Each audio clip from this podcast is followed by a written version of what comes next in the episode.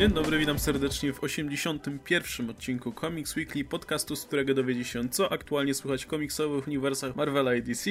Ze mną, jak co tydzień, są Oskar Rogowski, komiksomaniak. Cześć wam. Adam Antolski, Ankle Mruwa. Hej wszystkim. I dołączył do nas ponownie Radek Pisula z Full Frontal Full Pisula. Frontal.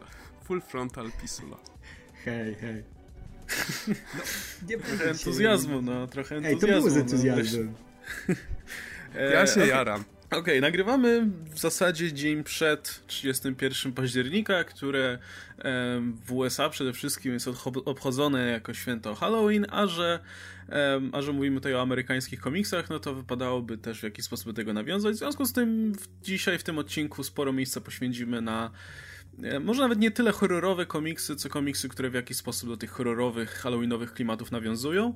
Natomiast zacznijmy sobie od aktualnych rzeczy i komiksów, czy też informacji, jakie w ostatnich czasach przeczytaliśmy, albo w ostatnim czasie do nas dotarły. W ostatnich czasach powiedziałem, tak? To tak trochę bardzo szeroki zakres czasowy.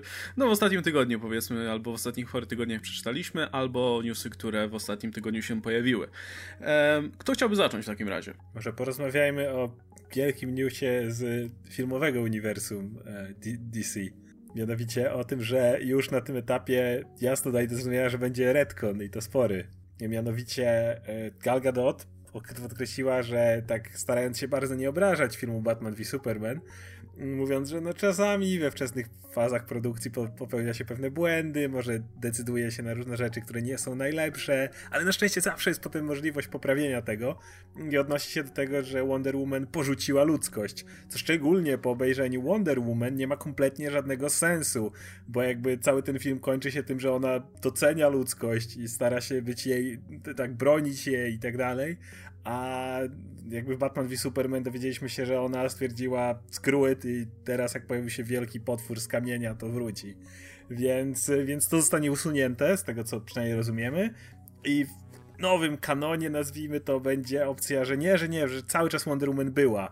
Więc ja osobiście mam taką propozycję, żeby to wszystko zwalić na kark debilnego Batmana idioty. Ponieważ Batman już w tym uniwersum pokazał, że można go oszukiwać gazetkami, więc to jest gość, który czyta tylko prasę w Gotham.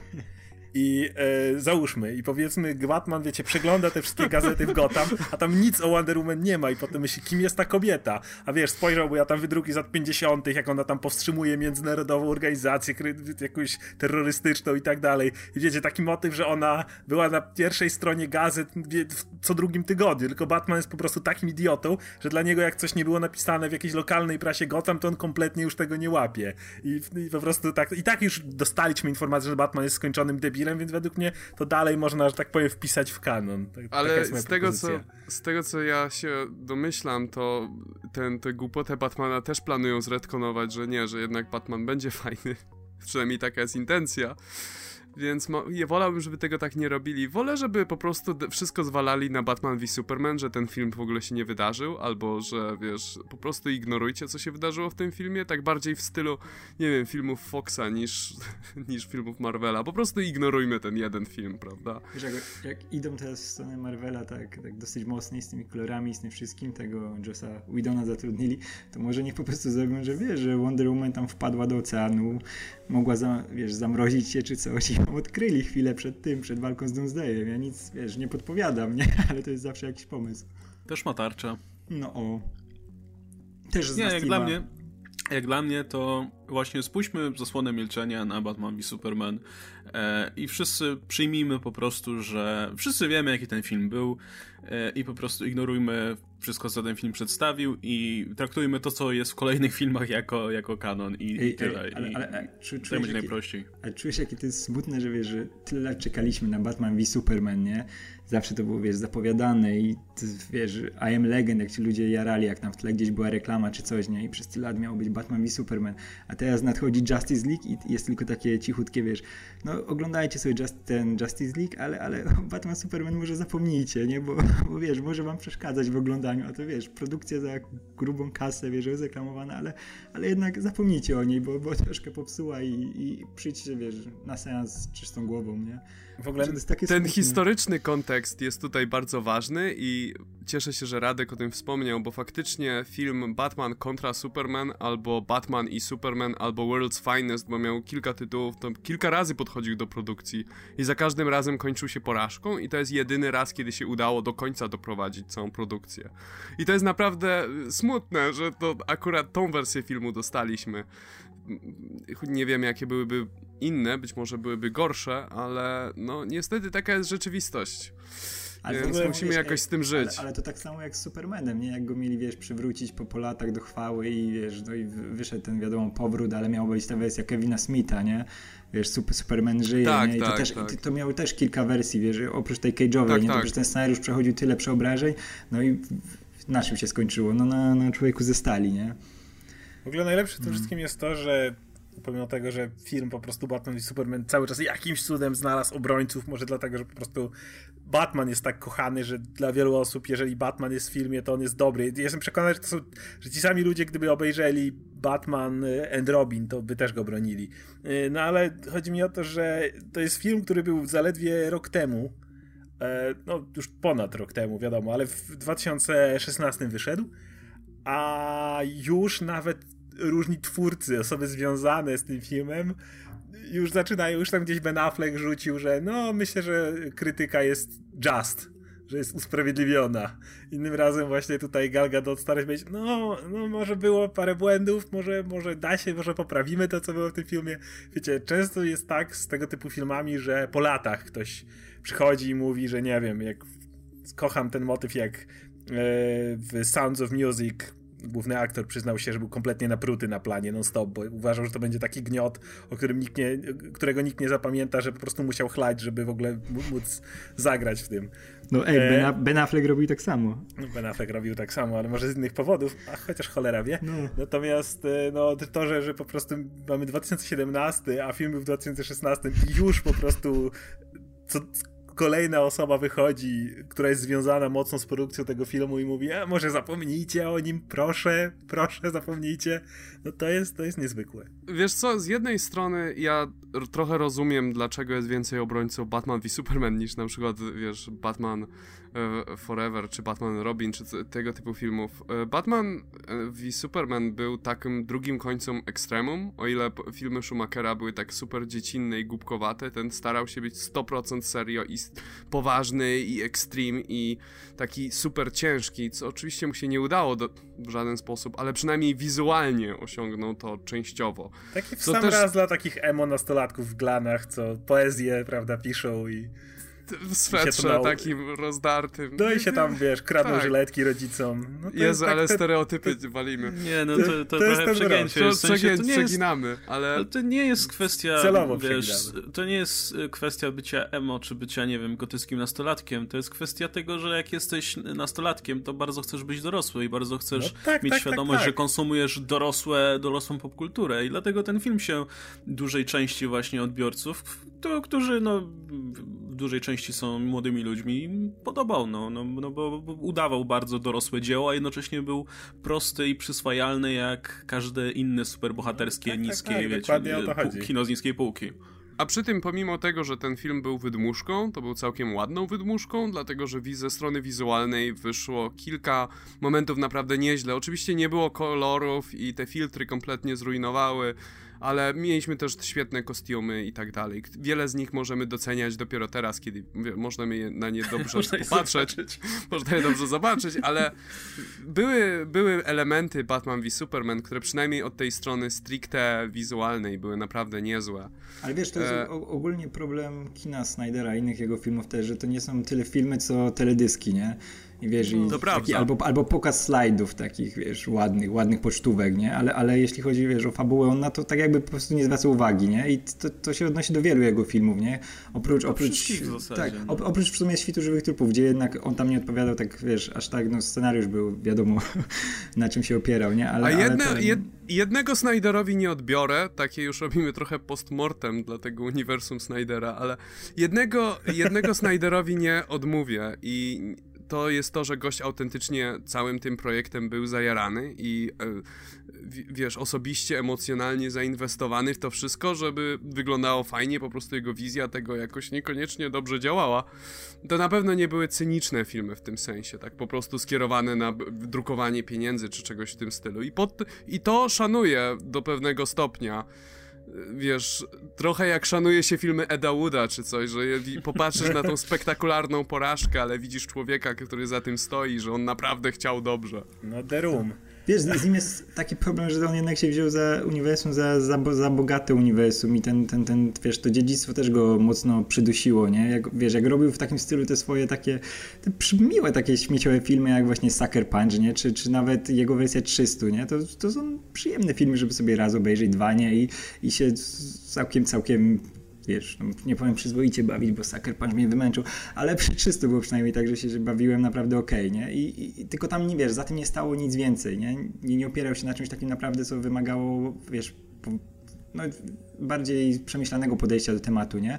A tutaj wziął sobie tak jak właśnie Batman v Superman, jakieś obrazki, wiesz, z powrotu Mrocznego Rycerza, bo przeczytał, nie? Czy z czegoś innego i no i wyszło jak wyszło. Zresztą ten, ten sam problem ma Watchmen, nie? że to też jest takie wiesz, szastanie tymi obrazkami i nawet nie, nie ma jakiejś większej próby wgryzienia się w to, co, o co Murowi chodziło w komiksie. Nie? No, przewaga Watchmen, przewaga z... Watchmen jest taka, że to jest zamknięte, natomiast tak, tak, tak. problem BVS mhm. jest taki, że może on nie zwracać uwagi na fabułę, ale wracając tak trochę do tematu, bo mocno zboczyliśmy, mhm. właśnie już kolejne osoby muszą zwracać uwagę, co więcej muszą zwracać uwagę na jego fabułę i stąd jakby cały ten retcon i tak dalej, bo jak wpuścisz gościa, który właśnie powrzuca sobie obrazki z fajnych komiksów, które oglądał, to jeżeli robi sobie samodzielny film jak Watchmen, to może mu lepiej, gorzej wyjść, ale to na, dłu na dłuższą metę nie ma znaczenia jakby. Kiedy to znaczy... w przypadku w przypadku Watchmen to to jest wierna adaptacja jak gdyby komiksu. W przypadku Batman v Superman to opiera się na mitach komiksowych. Tak, tak, tak. Które są, ale... były opowiadane w wielu wersjach, w wielu różnych historiach. I ale to jest odno... troszeczkę chciałem... inna umiejętność. Chciałem powiedzieć po prostu, że co on by tam nie spieprzył, czy nie spieprzył Watchmen, to jakby innych to nie obchodzi. Natomiast w przypadku właśnie Batman v Superman mamy ten problem i właśnie wreszcie studio Warnera do niego dotarło, że no bardzo ciężko iść dalej naprzód z tym. Mówiliśmy, jakim błędem jest zaczynać uniwersum od końca, to tu też to, im, to też ich w dupę ugryzie, jaki problem jest zaczynać od dekonstrukcji bohaterów, patch Wonder Woman.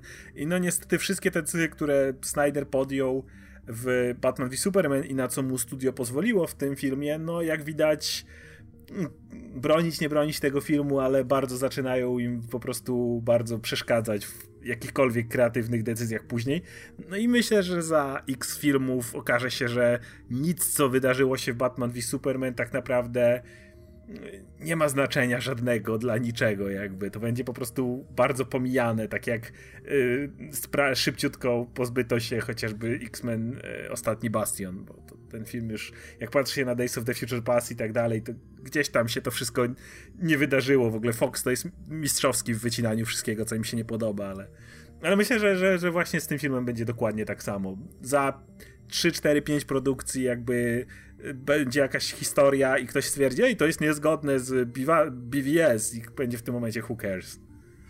No i bardzo Dokładnie. dobrze. Cieszy, cieszy mnie bardzo to, że, że naprawiają te błędy tak jawnie. W sensie widać, że e, jeśli nie Snyder, jeśli nie producenci, to ktoś, kto stoi za kolejnymi filmami albo za innymi filmami z tego uniwersum się za to bierze wreszcie.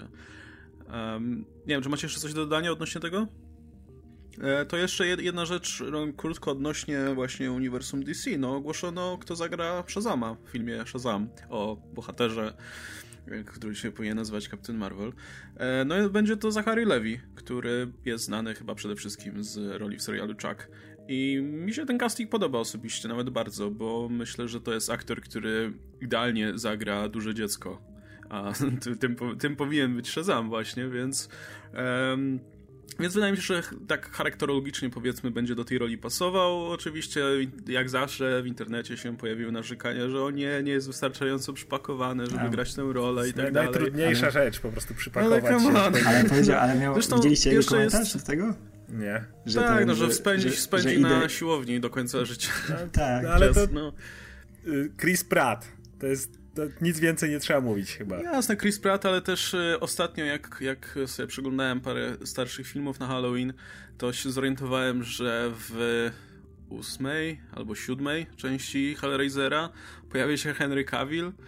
Wygląda zupełnie inaczej niż w Supermanie i za cholerę byś nie powiedział, że ten koleś zagra Supermana.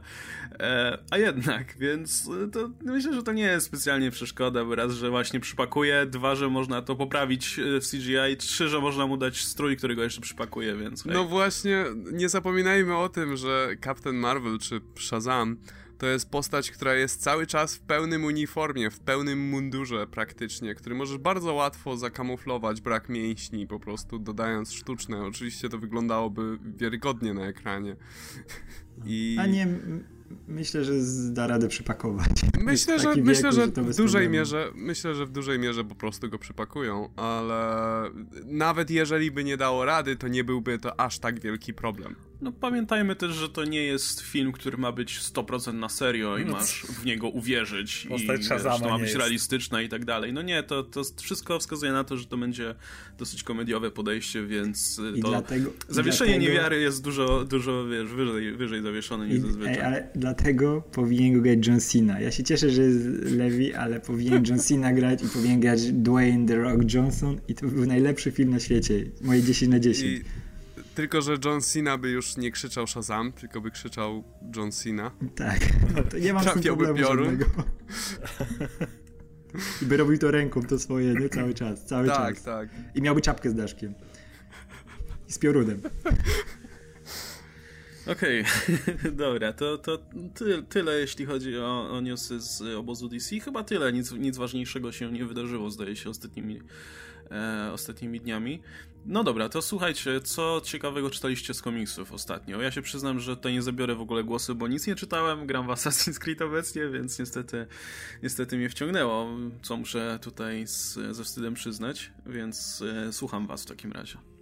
Ja ostatnio czytałem Detective Comics i tam się dzieje w sumie całkiem ważny story arc, o którym nic nie mówiliśmy, więc mogę wspomnieć dwa słowa. I historia w ogóle zaczyna się od tego, że Timothy Drake, Tim Drake jest tam schowany przez Oza, czyli teraz już wiemy Jor-Ela w tym więzieniu i opowiada całe swoje życie. I okazuje się, że jest to dokładnie to samo życie, które miał przed Flash, przed Flashpointem. A czekaj, czyli on, wracamy on już do... w tym New 52? Miał, miał, miał, miał, miał jakieś, miał. E, nie, nie chcesz wiedzieć, jaki był. był Ale nie, historia... ja, ja, pamiętam, ja to czytałem i to było takie... takie, no, takie to był nowy... W New 52 jego origin był taki, że Batman wydedukował, że Tim Drake będzie tym, który wydedukuje, że jest Batmanem i się przebierał... Przebie... Bruce Wayne najpierw przebierał się w Batmana, a potem przebierał się w trenera. I miał taki potrójny strój i go śledził, to było dziwne. Okej, okay, w każdym razie... Wy... Ci rodzice, których musiał w ogóle wysłać na program ochrony światów, bo było tak głupie. No dobra, nie, bo Robin, musi być, Robin musi być sierotą, więc... Mów, mów dalej. W każdym razie wycięli to wszystko i wracamy do jak gdyby starych motywów, tym, że po prostu e, umiera Jason, e, Batman się robi strasznie brutalny, Timo, Timothy Drake jak gdyby wychodzi z tym, że wydedukował kto jest Batmanem i tak dalej i wracamy do tego wszystkiego. I e, w pewnym momencie e, Oz po postanawia się ujawnić, czy też w wyniku walki z Timothy Drake'em się ujawnia, że to jest tak naprawdę Jor-El i mówi, i mówi mu, tak, ja jestem Jor-El, a teraz nara, do zobaczenia w następnym numerze Supermana i po prostu znika z zeszytu. I w tym momencie Tim Drake zostaje jak gdyby sam w tym więzieniu Oza i próbuje się skontaktować z Batmanem. I odpowiada mu Batman. Tylko, że nie jest to Bruce Wayne. Okazuje się, że odpowiada mu Batman, którym jest Tim Drake z alternatywnej rzeczywistości albo z alternatywnej przyszłości i y, używa splów i zabija wszystkich ludzi i tak dalej i na, walczą tam ze sobą i razem jak gdyby udaje im się wydostać z tego więzienia i w tej chwili historia toczy się dookoła tego jak jest, y, jak Tim Drake wraca do Batrodziny i równocześnie jest drugi Tim Drake, który ma 20 lat więcej doświadczeń i chce po prostu zamordować y, Batwoman, dlatego że uważa ją za złą. Ej, czekaj, tak. to jest wszystko w jednym numerze? Nie, nie, to jest na przestrzeni trzech czy czterech numerów, spokojnie. Ja po prostu, po, nic o tym nie mówiliśmy do tej pory, więc ja staram się to po prostu skondensować jak najbardziej się da. W każdym razie y, historia idzie tak, że Tim Drake w przyszłości jest strasznie cynicznym dupkiem, który jest Batmanem, chociaż nie chce nim być. E, nie ma Alfreda, tylko ma Brother Eye, czyli tą satelitę z Infinite Crisis. E, I e, generalnie jest bardzo cyniczny i bardzo zły i bardzo niezadowolony z siebie i nikt go nie lubi, jest praktycznie super złoczyńcą. E, I w momencie jak się przenosi do teraźniejszości uniwersum DC, to odzywa się do odzywa się do Tima, hej, powiedz, powiedz Conorowi, powiedz Conorowi, że mi przykro. I Tim na to odpowiada, ten młodszy Tim Drake odpowiada, kto tak kurwa jest Conor?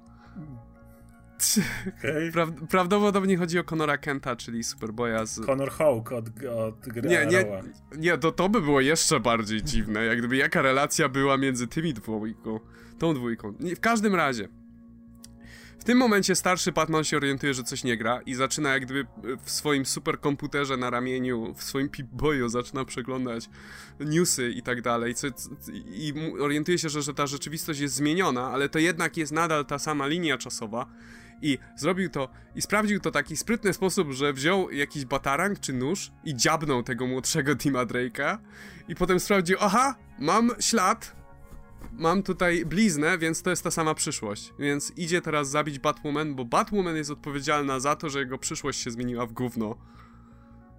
Więc postanawia temu wszystkiemu cofnąć. I teraz jest takie wielkie przechytrzanie super inteligentnego i doświadczonego Tima Drake'a z przyszłości. I skończyło się w tej chwili na tym, że Tim Drake, e, ten starszy, e, przedwcześnie uruchomił Brother Eye. I to jest wielki cliff, cliffhanger, więc Zobaczymy, co będzie dalej. E, strasznie mi się to fajnie czytało. Ej, właśnie chciałem powiedzieć, że to zapowiada się całkiem nieźle. No i wiesz, jest bardzo dużo o team, teamie właśnie, o nim, o jego relacjach, bo jest między innymi o jego relacji ze Spoiler, jest o... jest dużo w, w, w niego jak gdyby wglądu, w jego charakter, w jego motywację i jakim, jaką jest postacią. Więc jeśli ktoś lubi Tima Drake'a, tego klasycznego szczególnie, to polecam.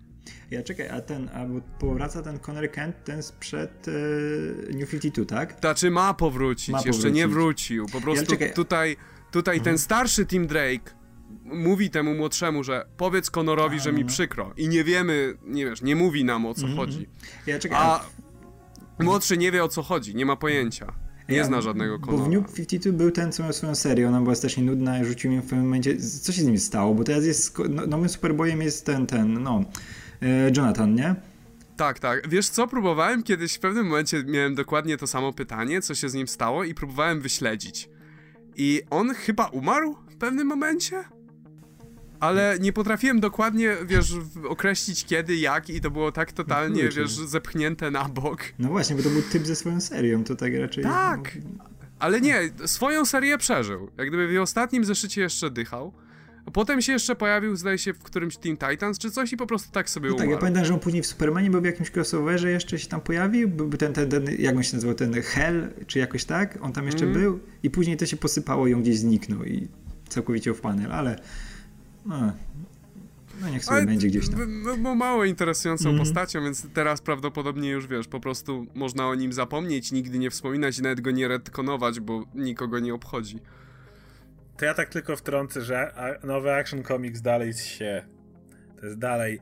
Jorel teraz lata, wnusiu, wnusiu, słuchaj. Patrz, to tak będzie ładnie, chodź ze mną, tam będzie ładnie, bo tu to nie, tu to nie będzie. Tam dochodzi do tego jakiś taki motyw, że o, nadchodzi dzień sądu, wasz plan egzystencji zniknie, jak ze mną nie pójdziecie, to wszyscy zginiecie, ale ziemia i tak śmierdzi i to ściek i w ogóle Kal, jak możesz swojego syna tu wychowywać, a patrz wnusiu, patrz, o tam ładnie. I wnusia chodzi i myśli, ej dziadku, ty to fajny jesteś. Może aczkolwiek, aczkolwiek jedno mi się podoba, i w tym zeszycie i to jest to, że Jor-El tak, nadal uważa, że ludzkość to gówno, ale jego główna motywacja do tego, żeby uciekać z planety nie polega na tym, że ludzkość to gówno, tylko dlatego, że ludzkość wkrótce zginie i tak. nikt nie ma szans ich pokonać. A on Więc, chce, żeby okay. jego synek zawsze przeżył, bo bo zawsze. Bo to jego synek, cholera jasna, tak. no. Ale mimo wszystko to jest dalej głupie i dalej fakt, że to jest Jorel jest na maksa głupie. Nie, ja mówię ci, ja dalej utrzymuję jak gdyby swoją teorię, że to nie jest precyzyjnie Jorel, że to jest jakaś wersja. Jorela, rekonstrukcja, czy jakiś klon, czy whatever. Oby. Bo to jest po prostu zbyt głupie, żeby tak. robić to jeszcze taką ikoniczną postacią mimo wszystko jak Jorel Jorel zawsze się kojarzy z, nam, z nam No nie, taką jest, niedostępną mądrością. Bo to jest tak jakby, wiesz, nagle wujek Ben się pojawił znowu, Tak, zaczął mordować ludzi na ulicę, tak, nie? Tak, czy, czy, czy, czy, rodzina, czy rodzina Franka, nie? Chociaż może wtedy Frank by się cieszył. No ale w każdym razie... Chyba, tak, żeby wrócili, by zaczęli mordować ludzi na ulicy. Nie, no to by mieli wspólne hobby. No mieliby, wiesz, nagle nowa, nowa miłość. W każdym razie, no, i póki ja to czytam, czytając to na zasadzie, że to jest Jorel, to to jest No. zbyt głupie, żebym mógł to dobrze czytać. Jeżeli ktoś mi nagle wyjdzie cliffhanger, jakiś zwrot akcji, tak, i okaże się, że jest inaczej, może na to spojrzę inaczej, może, ale póki co to nie. Ja jestem pod wrażeniem, jak każda ostatnia strona tych komiksów kończy się takim idealnym cliffhangerem z Silver Age. Jak gdyby mówiliśmy już o tym, jak wiesz, jak była ta rozmowa między y, Jorelem i y, Supermanem, że wynosimy się stąd, synek, zbieraj rzeczy. A teraz jest scena taka, gdzie Superman się wkurzył na tego Jorela i postanowił go po prostu z piąchy walnąć. I e, John go powstrzymuje jego pięść i słuchaj do niego, słuchaj dziadka, jeżeli go nie posłuchamy, to wszyscy umrzemy i umrzemy Tak. jest taką gigantyczną czcionką, Tak. wiesz. To jest tak klasyczne i tak głupie, że e, nie wiem, ja jakoś tu wyczuwam jakiś trolling tutaj pod spodem, że tutaj jest jakaś ironia, która po prostu jeszcze nie jest zrealizowana, jeszcze nie mamy po prostu puenty dowcipu. Jak będzie, to może docenię, póki co... Póki co, no, jest jak jest. Nie, bo to jest zbyt kuriozalne dla mnie, żebym to traktował serio i po prostu wydaje mi się, że to w pewnym momencie okaże się, że to była, to była jakaś super postmodernistyczna żarcik i przewrót, żebyś, żebyś myślał, że to jest na poważnie, ale tak naprawdę haha, mamy cię. M- może się mylę, jeśli się mylę, to ta komiks to gówno. Czekam, aż mnie zaskoczył. No. A czytałem jeszcze tego e, Batman Merciless. Aha, tego ten- Batmana Z, Wonder, z logiem Wonder Woman. To, jest, to był ten- fajny komiks. jak? I jak? To znaczy, sam komiks był, to jest dużo problemów jak gdyby tych komiksów, tych, tych wszystkich tajenów z Batman Metal, gdzie e, jak gdyby pomysł jest fajny, sam komiks jest taki sobie, ten jest pisany przez Tomasiego, więc powinien być ok, ale większość komiksu to po prostu narracja głównego bohatera. Więc jak gdyby cierpi na to samo. Ale historia opowiada o tym, o Batmanie z innej rzeczywistości, gdzie mieliśmy e, Wonderbat, czyli ulubiony shipping jak gdyby fanów Wonder Woman i Batmana, gdzie, gdzie byli ze sobą, ale niestety Ares wszystkich zabił. E, więc Batman sięgnął po jego hełm w ostatniej chwili i sam się stał bogiem wojny i wtedy on wszystkich zabił. I, st- I to jest Batman, Bóg wojny, który wciąż się jak gdyby kocha Wonder Woman i e, kiedy, kiedy ci wszyscy pozostali Batmani złapali całą Ligę Sprawiedliwości, to on jeden jak gdyby wyszedł gdzieś tam coś robić innego, żeby nie patrzeć na Wonder Woman, bo, bo go serce Jezu, boli. nie, chcę, nie chcę wiedzieć, co poszedł robić. No powiem ci, co poszedł robić. Poszedł do... E, poszedł do Suicide Squad ich zamordować, bo to jest co robi w wolnym czasie. No to ja myślałem o czymś innym, okej, dobra, to spoko. No i komiks właściwie opis... Streściłem wam cały komiks. No, E, Okej. faj, fajny pomysł, ale jak gdyby... Jakby ni- wiesz, że nic z tym więcej nie można zrobić, jak gdyby to jest wszystko. E, Radek, jak ci się Dark Knights Metal podoba póki co? Bardzo mi się podoba. Kurczę, zaskakuje mnie, jak ten komiks jest dziwny, w jakąś to stronę wszystko idzie i jak łączą te wątki, wiesz, z ostatnich lat, których bym się nie spodziewał, to, to szczególnie to napchanie Batmana w różnych momentach jego życia tymi, tymi metalami różnymi, to było tak bzdurne i tak cudowne. Jezu, i, ta, i naprawdę, i pierwszy raz od dawna czekam na każdy następny numer, bo nie wiem za cholerę, co się stanie. Bo tu się może stać wszystko i, i naprawdę mnie to bawi. Dużo bardziej niż na przykład właśnie, jak mówiliśmy jakiś czas temu o Dark Side War, nie?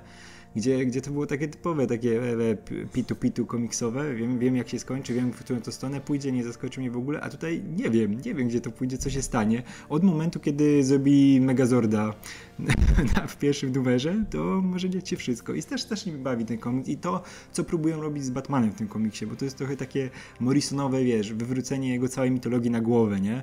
Że ten Barbatos tam za nim lata i, i to wszystko jest takie dziwne i w sumie nie Batmanowe, ale pasuje do tej postaci, bo nie wiem, ja, ja lubię tego Batmana z srebrnej ery, który był całkowicie, wiesz, kuriozalny, działy się dziwne rzeczy, on tam miał te odloty na LSD, chociaż nikt tego głośno nie mówił i tutaj jest w sumie to samo. Nie dziwię się, jak ostatni numer by się okazało, że na przykład właśnie to był Batman na kwasie, który sobie leży tam, wiesz, w, w, w bad jaskini i to się wszystko działo w jego głowie.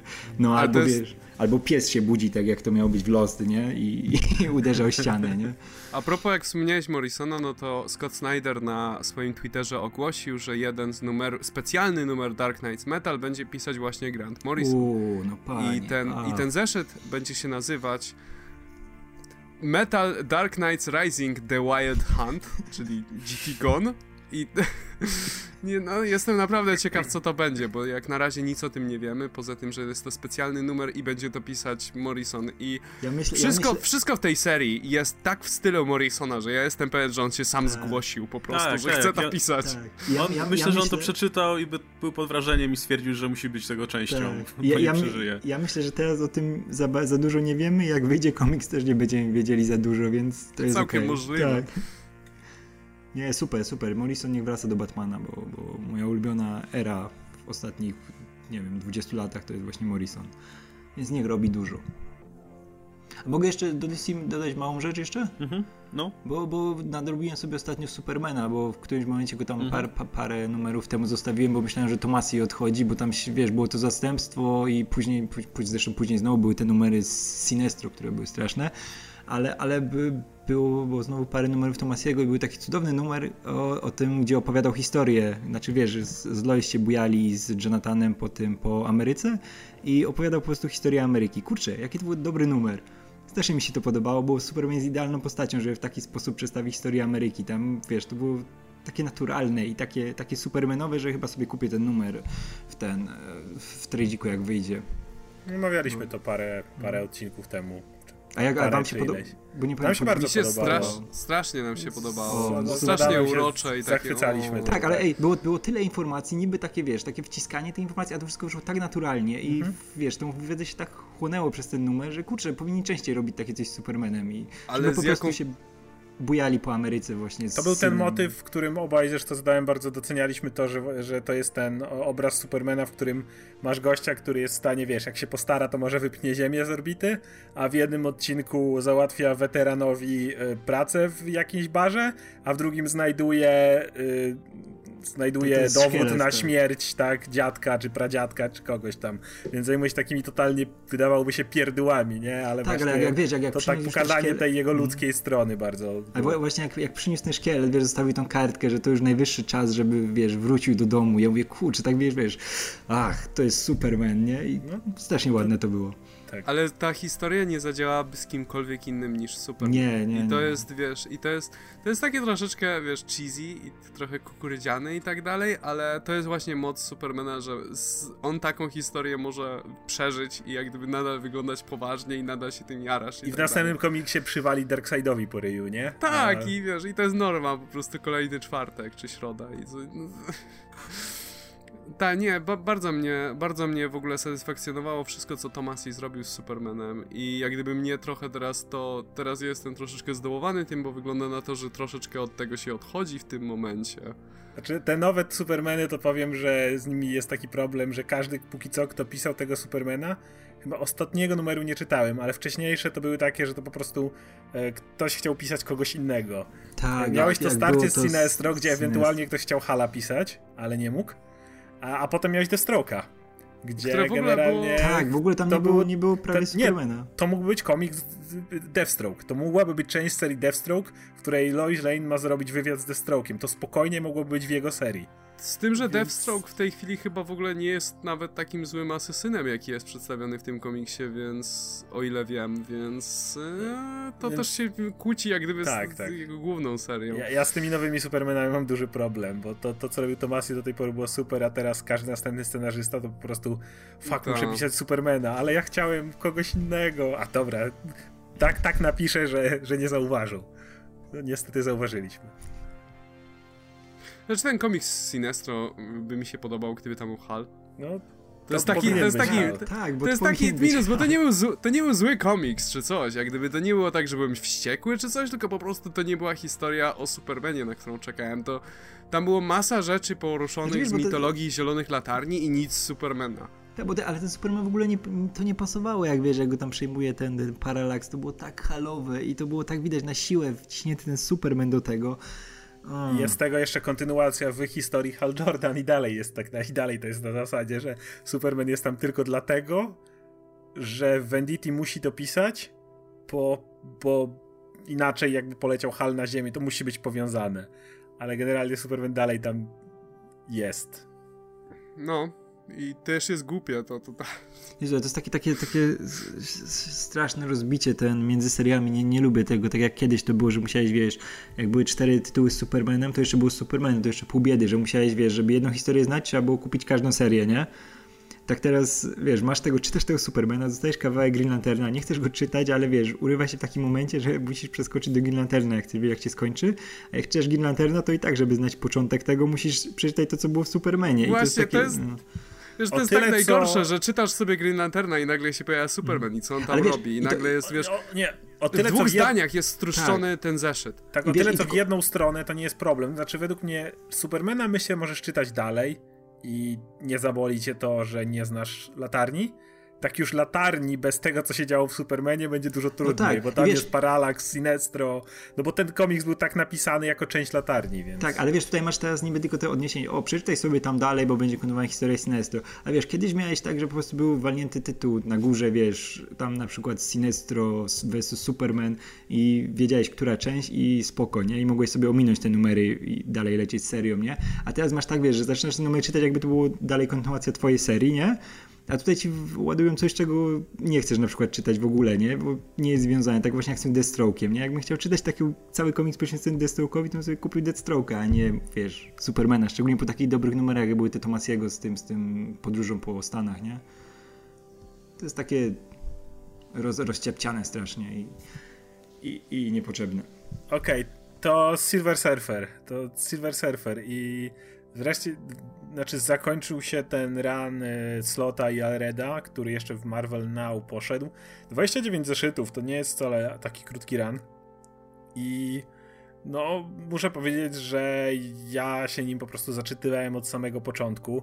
E, tutaj ilość inspiracji, które oczywiście, do których e, tutaj Slot się absolutnie jakby jakby od nich się nie odcina. Mówi, że to jest oczywiście Doctor Who, wszystkie brytyjskie science fiction, w których wyrastał. Wymienia tutaj Red Dwarfa, mówi tutaj oczywiście o Hitchhiker's Guide, e, styl, e, heroina w stylu e, animacji Miyazakiego. I to wszystko widać, to, to z czego czerpał w tym ranie jest absolutnie widoczne. E, on jest zupełnie inny. To był ran, który w ogóle odcinał się mocno od typowego superhero. No, wystarczy posłuchać, do czego miał oczywiście odniesienia. No, ale nawet jeżeli ktoś nie był aż tak zainteresowany, może, nie wiem, nie chciał jeszcze raz czytać motywów z Doktora Who czy coś takiego, to sama kreska Michaela Reda e, już powodowała, że to po prostu wyglądało niesamowicie, że to było dokładnie tak poplątane, jak mogło być. E, a jednocześnie ten run był o tyle świetny, że miał w sobie tyle serca, tyle momentów, w których po prostu człowiek się mógł wzruszyć, zachwycić tym. E, no, masę tego było. Finał jest taki, że jest gorzko-słodki, bo kończy się z jednego powodu tak trochę smutno, z drugiego z drugiej strony myślisz, że w sumie lepiej to się skończyć nie mogło. Generalnie no ciężko się, że tak powiem, trochę nie łezka może, że tak powiem, pociec na końcu tego, tego finału, e, ale no to było coś niesamowitego. To było coś naprawdę, czego w komiksach Marvela absolutnie nie było i i nie wiem, czy będzie, czy będzie cokolwiek przez długi czas, coś w tym rodzaju. To, to jest naprawdę inny rodzaj komiksu. To mogłoby się nie nazywać w ogóle Silver Surfer. Oczywiście pojawiały się tam różne postacie, motywy z Galactusem i tak dalej, ale jest to tak bardzo inne i osobne i no nie, nie jestem w stanie po prostu opisać, jak jestem zachwycony tym ranem, e, który właśnie dobiegł końca. Także absolutnie wszystkim, dla których te wymienione źródła inspiracji y, jakkolwiek leżą, którzy, którzy mają z nimi jakieś dobre wspomnienia. Ja tu bym dodał jeszcze, że y, literatura, to co pisał Lem na przykład, to też można znaleźć pewne wspólne motywy, nawet z Tytusami znalazłem y, wiele wspólnego. Dla, także dla każdego, kogo tego typu tematyka mogłaby interesować, to, to absolutnie polecam od początku do końca. To jest naprawdę coś niesamowitego według mnie. I, I to na pewno kupię w jakichś konkretnych wydaniach zbiorczych. Czy mógłbyś wyelaborować związki z Tytusami? Dlatego, że to mnie jak gdyby, to mnie jak gdyby zatrzymało tak, na moment. Tak, tak, tak, tak. E, już w pierwszych e, historiach, tych jeszcze z Marvel Now, e, pojawiają się takie takie stworzenia i, i takie miejsce, to nazywa że Impericon, niemożliwe, niemożliwa planeta, czy coś takiego. I tam jest cała masa takich imion, takich stworzeń, takich, y, które po prostu wyglądają jak żywcem wyciągnięte z tytułu. W ogóle jakbym ci pokazał, jak wygląda sam Impericon, to byś się zastanowił, co tutaj robi, y, wiesz, dzieło Papciochmiela w tym momencie. E, więc y, jest, jest z Tytusem a propos takiego klimatu trochę podobnego w wielu historiach. Także tyle chyba. Tak googluję teraz i faktycznie wygląda jak takie, wiesz, wyspy nonsensu Im... czy coś takiego. Tak, tak co... tak, dokładnie to. To jest, to jest co... miasto niemożliwe, nie? To jest absolutnie się kojarzy z tym. No jest jeden tomik Tytusa, gdzie właśnie podróżuje po wyspach tak, tak, tak, tak, i to brzmi, wygląda bardzo podobnie. Wow. I jest tego dużo więcej. Niektóre stworki, które się tam pojawiają, jakieś gadżety, jakieś nawet historie. Masz motyw, w którym Don i Surfer znajdują grupkę minotaurów, których dziecko utknęło w labiryncie na Księżycu. I następna strona to jest tak jak to takich dzieci, wiesz, labirynt, tak jakbyś kolorowankę miał z labiryntem i masz tutaj deska wlatuje i znajdź drogę do desku, tylko deska się zmieści i znajdź drogę do małego minotaura, który siedzi w środku. No, Brzmi strasznie kreatywnie i fajnie. To jest nie, nie, wszystko to i jeszcze więcej. Okej, okay, czy to, to już się skończyło? Rozumiem, że nie, nie planują wznawiać ani nic. Nie, to, okay. jest, to jest zamknięta historia. No, w sumie, w sumie spoko, to znaczy takie historie chyba najlepiej grają, jak się w którymś momencie jednak skończą, bo zaczęłoby chyba zjadać tak, własny tak, ogon tak, po tak. prostu. No, mi się to podobało swego czasu, ja to jeszcze ja to zacząłem czytać jak zaczęło, zaczął się ten run e, właśnie Dana Slota w e, jakoś 2014 roku, o ile dobrze pamiętam. E, no i czytałem gdzieś tak aż do Secret Wars, i potem przestałem, bo mi się znudziło. Poza tym Doktor Who wrócił, więc e, uznałem, że nie ma sensu e, e, śledzić dwóch takich samych, znaczy no nie takich samych, ale bardzo podobnych dzieł kultury, więc... Ale może wrócę jeszcze do tego. W tym surferze też, tak jak wspomniałem, jest dużo innych rzeczy też czerpane są inspiracje, nie tylko z Doktora Who. Ten motyw z podróżowaniem z towarzyszką po szalonych miejscach jest automatycznie, wiadomo, przywodzi na myśl doktora Hui, to jest jasne i jak Slot sam o tym powiedział, ale jest też masa innych miejsc. I tutaj dodam jeszcze Adam, że Slot w tym y, ranie, ponieważ nie może tak robić w Spider-Manie, to tutaj wyżywa się na Mephisto. Tak, to widziałem już pojedyncze Kilku, kadry. To, kilkukrotnie. To jest niesamowite. Kilkukrotnie jest Mephisto, z którego on robi po prostu totalnego idiota, albo nie widzisz, tego tam wali po ryju. Nie wiem, jest, wyśmiewa go, no, co tylko może, jakieś jest kasynie Mephisto przegrywa w konkursie na skrzypcach. No, odreagowuje tam wszystko, co może. Tak, tak. To jest dosłownie motyw, gdzie Mephisto w kasynie, w którym możesz postawić wszystko, gra, robi konkurs na skrzypcach, wyjmuje skrzypce i zaczyna na skrzypcach grać. Jest taki zajebisty, o Mephisto, tu mistrz, wirtuos, ale niestety jego konkurent zdejmuje płaszcz, okazuje się, że ma sześcioro rąk, więc y, y, każda, każda para rąk jedne skrzypce i ciężko konkurować i tu Mephisto przegrywa, po czym pochodzi surfer, gość, który ma zawsze kamienną twarz, jest po prostu idealnie y, no, uśmiechnie się czasem, ale generalnie mało emocji na nim widać i zaczyna tak śmiać się po chamsku z Mephisto. Więc tak. tak Silver Surfer powinien mieć taką rolę całkowicie, wiesz, w Marvelu, że się pojawia w różnych miejscach, jak są jacyś złoczyńcy i po prostu się śmieje, że im coś pójdzie źle. No, mógłby. Także tak, no, nie wiem, więcej nie mogę dodać po prostu jak, jak bardzo jestem zachwycony i pod wrażeniem tak, takiego współczesnego właśnie fantazy, sci-fi, space, wszystko naraz. No dobra, okej, okay, to tyle jeśli chodzi o rekomendacje powiedzmy komiksowe. I przejdźmy sobie do, do naszego tematu powiedzmy tego odcinka, czyli e, komiksów o halloweenowej tematyce powiedzmy. E, ja mam do was takie ogólne pytanie najpierw. Czy w ogóle lubicie elementy horroru w komiksach? I właśnie czy w ogóle was to straszy w jakiś sposób, czy dajecie się w jakiś sposób ponieść atmosferze, czy po prostu lubicie bardziej powiedzmy komiksy exploitation i tak dalej, czy czego byście szukali tak naprawdę w komiksach o jakiejś tam horrorowej tematyce. To znaczy, jeśli chodzi o strach, to komiks jest w stanie wywołać atmosferę niepokoju i myślę, że w tym jest najsilniejszy. W momencie, jeżeli ci się uda wywołać taką atmosferę, że się czujesz nieswojo i tak dalej, nie raczej takiego strachu autentycznie, gdzie boisz się komiksu, bo nie wiem, jakoś dla mnie przynajmniej ta forma jest dużo mniej, e, dużo mniejsze emocje wywołuje. Natomiast bardzo łatwo wywołać tą atmosferę niepokoju. I to jest coś, co ja lubię, ale lubię też taki kompletnie trashowy, kiczowaty horror, który nie jest straszny ani trochę, ale ma klimat swój. I, i, i, ty, i tym też się. Zresztą jednym z moich ulubionych komiksów jest Marvel Zombies. Z, z tego głównie powodu, jak jest głupi i trashowy, i, ale, ale równocześnie wiesz, wszystko tam działa i, i się to czyta naprawdę zabawny sposób. Ja generalnie nie zwracam aż tak na to uwagi. Po prostu jest kilka serii, które są, mają tematykę horrorową i mi się podobały, ale głównie za inne rzeczy. Często za jakieś kompletnie, trochę tak jak Adam powiedział, traszowe rzeczy, które są takie totalnie absurdalne. Często za kreatywność twórczą, jakieś niesamowite światy, kon koncepcje jakichś demonów, nie wiadomo czego, takiej, takiej zagadki, powiedzmy, tajemnicy.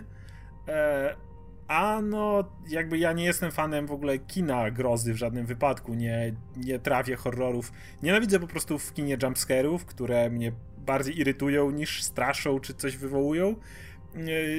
Natomiast no, to jest duża przewaga komiksów, że mogę czytać e, jakby komiks, który ma ten element grozy, wejść w ten klimat niepokoju, który bardzo lubię i ja go bardzo doceniam też w, w kinie który czasami może być zrujnowany właśnie jumpscarem, który spowoduje, że generalnie mnie to zwykle odrzuca od filmu kompletnie. A w komiksie, ponieważ jumpscare jest trochę niewykonalny tak bardzo, to, to jakby ten klimat grozy wiadomo, że trzeba utrzymywać w innych, mm, inny, innymi sposobami i ja to jestem w stanie bardzo docenić. Ja, ja kocham horrory. I wiesz, od, i, i to jest tak, że też jeśli chodzi o te komiksowe, to zależy wszystko od nastroju, nie? Bo, bo to zresztą to jest jak z filmowymi, nie? Że wiesz, masz ochotę sobie coś z Lugosim obejrzeć, masz ochotę, wiesz, jakiś całkowity śmieć z Full Moon, albo jakieś coś naprawdę coś dobrego, egzorcysty, czy coś w tym stylu. Tak samo z komiksami że, że, że, że nie, nie jestem nastawiony, wiesz, jak, że bardziej na przykład na, na jakieś e, exploitation, czy, czy bardziej jakieś atmosferyczne, tylko to mówię, to samo przychodzi, nie? Na przykład bardzo lubię to, co się działo w Vertigo na początku lat 90., nie? Jak było to, to wejście, wiadomo, Alana Mura, gdzie, gdzie zmienił całkowicie zasady, jak zaczął pisać Swaptinga, gdzie się powiedział Konstantin, nie?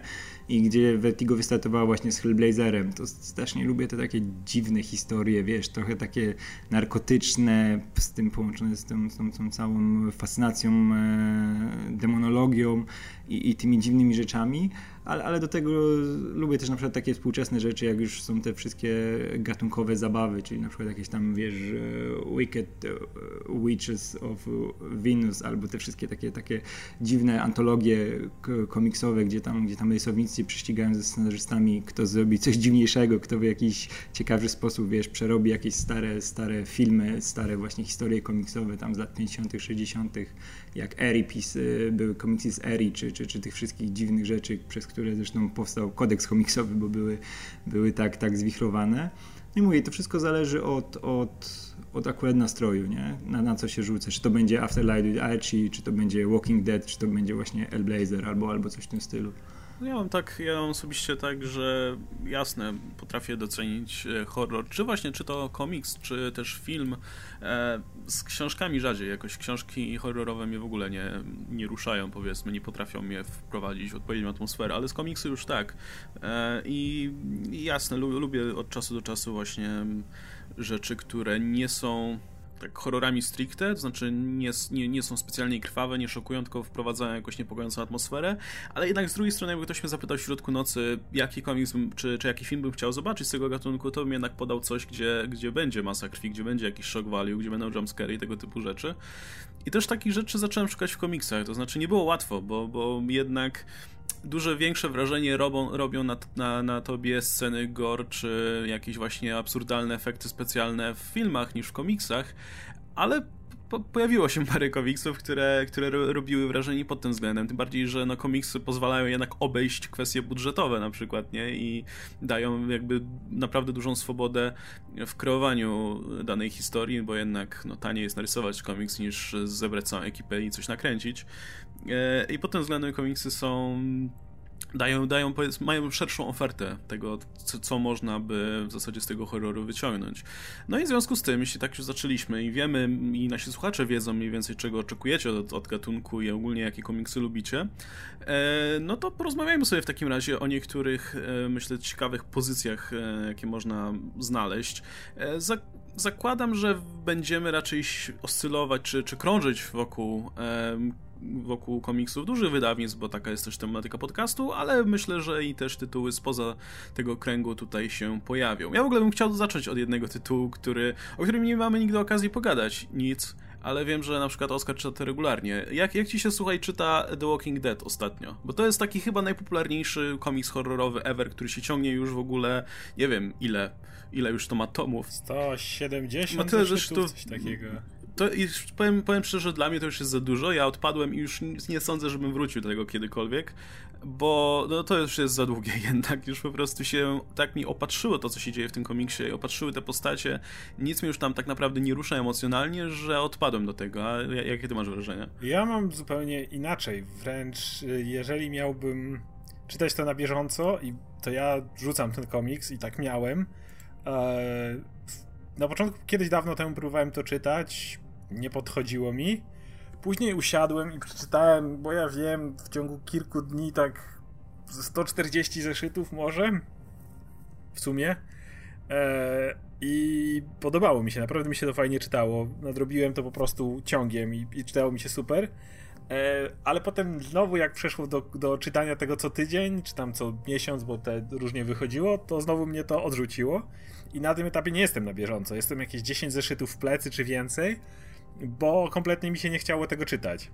E, mam z tą historią tak, że ona jest e, jakby rozdziałami jeszcze mi się całkiem nieźle ją czyta, jakoś przyzwyczaiłem się do tych bohaterów i, i podobają mi się te tam jakby zabiegi scenariuszowe, które są robione, aczkolwiek y, z tym horrorem jakby i tematyką bym nie przesadzał, bo tak jak w wielu historiach o zombich, jeżeli które trwają bardzo długo, jeżeli na początku zombie stanowią jakiekolwiek zagrożenie, to kiedy mija drugi, trzeci rok, to w końcu bohaterowie uznają, że to jest cholernie przewidywalne zwierzę, że tak powiem. E, I, i, I, zaczynają raczej mniej poważnie podchodzić do problematyki zombie, a bardziej siebie nawzajem, więc to zaczyna być raczej komiks o społeczeństwie w świecie postapokaliptycznym. E, ale tak jak mówię, ja jestem w stanie to czytać co kilka miesięcy porcjami. Nie, w ogóle nie jestem w stanie tego śledzić na bieżąco. Po drugim, trzecim zeszycie już zapominam i kompletnie tracę zainteresowanie tego, co się dzieje. E, czy ktoś z was czytał w ogóle cokolwiek z tej serii? Z Walking no. Dead? E, ja ten, ja jestem 10 numerów do tyłu tylko, więc... No ja tak samo, no. mniej więcej tak samo. I, i, i wiesz, w, w, sumie teraz to już jest, znaczy dalej mnie to bawi, nie? Szczególnie jak mam więcej numerów ten do tyłu, nie? I sobie nadrabiam, bo to się dużo lepiej czyta niż, niż co miesiąc, bo jak co miesiąc to wiesz, że tam jest tylu bohaterów już, nie? I tego wszystkiego, że no, człowiek się po prostu zaczyna gubić szybko w, tych wszystkim tym całym miszmaszu, tej sałatce z bohaterów wielkiej, ale, ale w sumie bawi mnie co jak cały, cały czas powracanie do tego właśnie takimi partiami, Chociaż, chociaż ma to już u mnie takie znamiona trochę syndromu sztokholmskiego, bo, bo też, też czuję, czuję, czuję, to, czuję właśnie ten, ten, ten e, ciężar tej serii, że ona ma już tyle numerów e, i, i da, dalej Kirkman ma tam pomysły, coś z tego wyciąga, ale za bardzo, już coraz bardziej nie widzę pomysłu na zakończenie tego. Nie? Znaczy, wiesz, w jakiś sensowny sposób. I zresztą Kirkman mówi, że on to chce ciągnąć i ciągnąć. I nie wiem, czy to jest dobry, dobry pomysł, bo ta seria, no jednak ma te, ma te już takie wzloty i, i znowu momentami pojawia się coś fajnego, ale jak już osiądzie na mieliźnie, no to tak naprawdę mocno. I, i dalej będę z nią siedział, bo, bo tak, tak wygląda syndrom sztokholmski związany z komiksami, ale, ale, ale no, czuję coraz większe wypalenie tej serii. Mam podobnie. Mam pytanie, Radek, skończyłeś Whisperer War, ten e, story arc? E, wiesz, że chyba mi numeru brakuje do końca jakoś tak.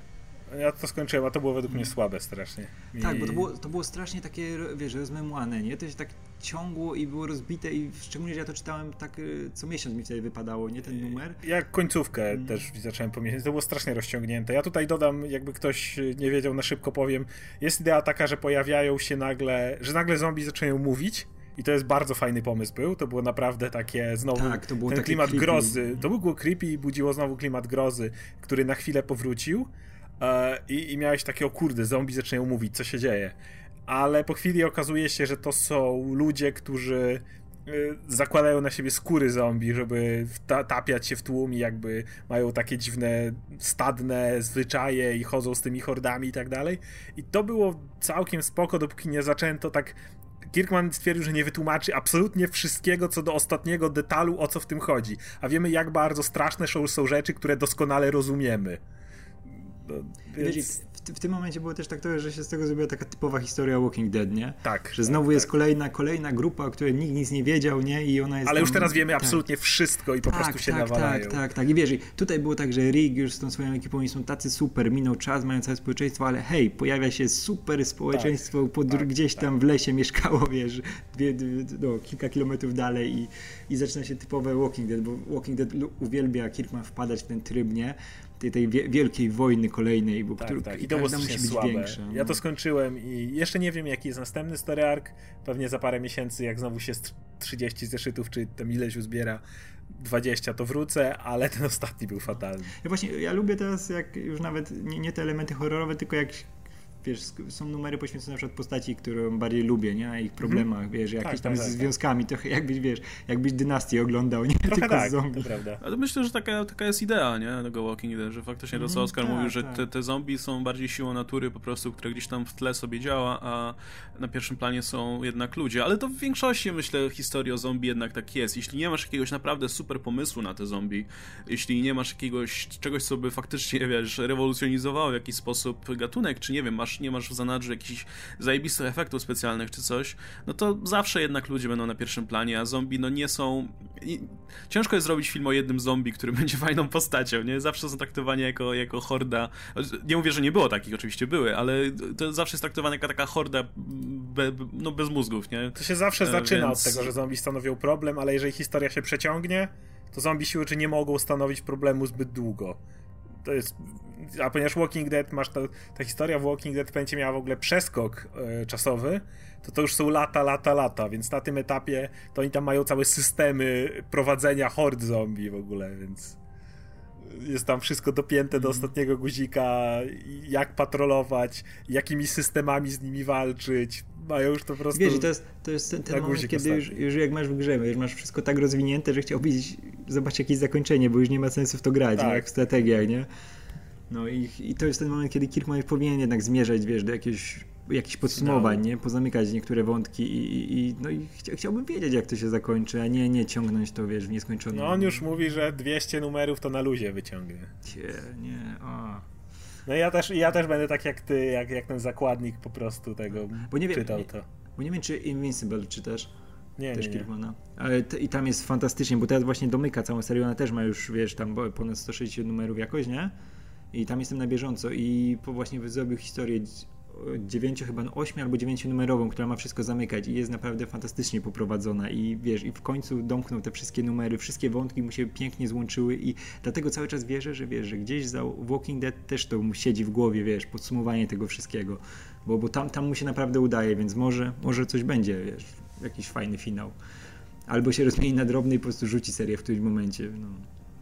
Zobaczymy. Ja w którymś momencie właśnie olałem do Walking Dead zupełnie, a wziąłem się za czytanie Crossed nie wiem, czy czytaliście kiedykolwiek o. Cross? Właśnie ch ch chciałem zapytać, jak mówiłeś, że lubisz te krwawe rzeczy i, te, i to wszystko, to od razu Tak, tak, no właśnie to było, to było ta rzecz, o której sobie przypomniałem. Już kiedyś tam słyszałem o tej serii, ale jakoś się za nim nie zabrałem, bo też, też mnie trochę odstraszyło to, że jest masa, masa zeszytów. Tak nie wiedziałem za bardzo, jak to się dzieli na serię, tylko po prostu zobaczyłem, ile tego jest. Jak mówię, eee, nie mam czasu teraz za bardzo na to.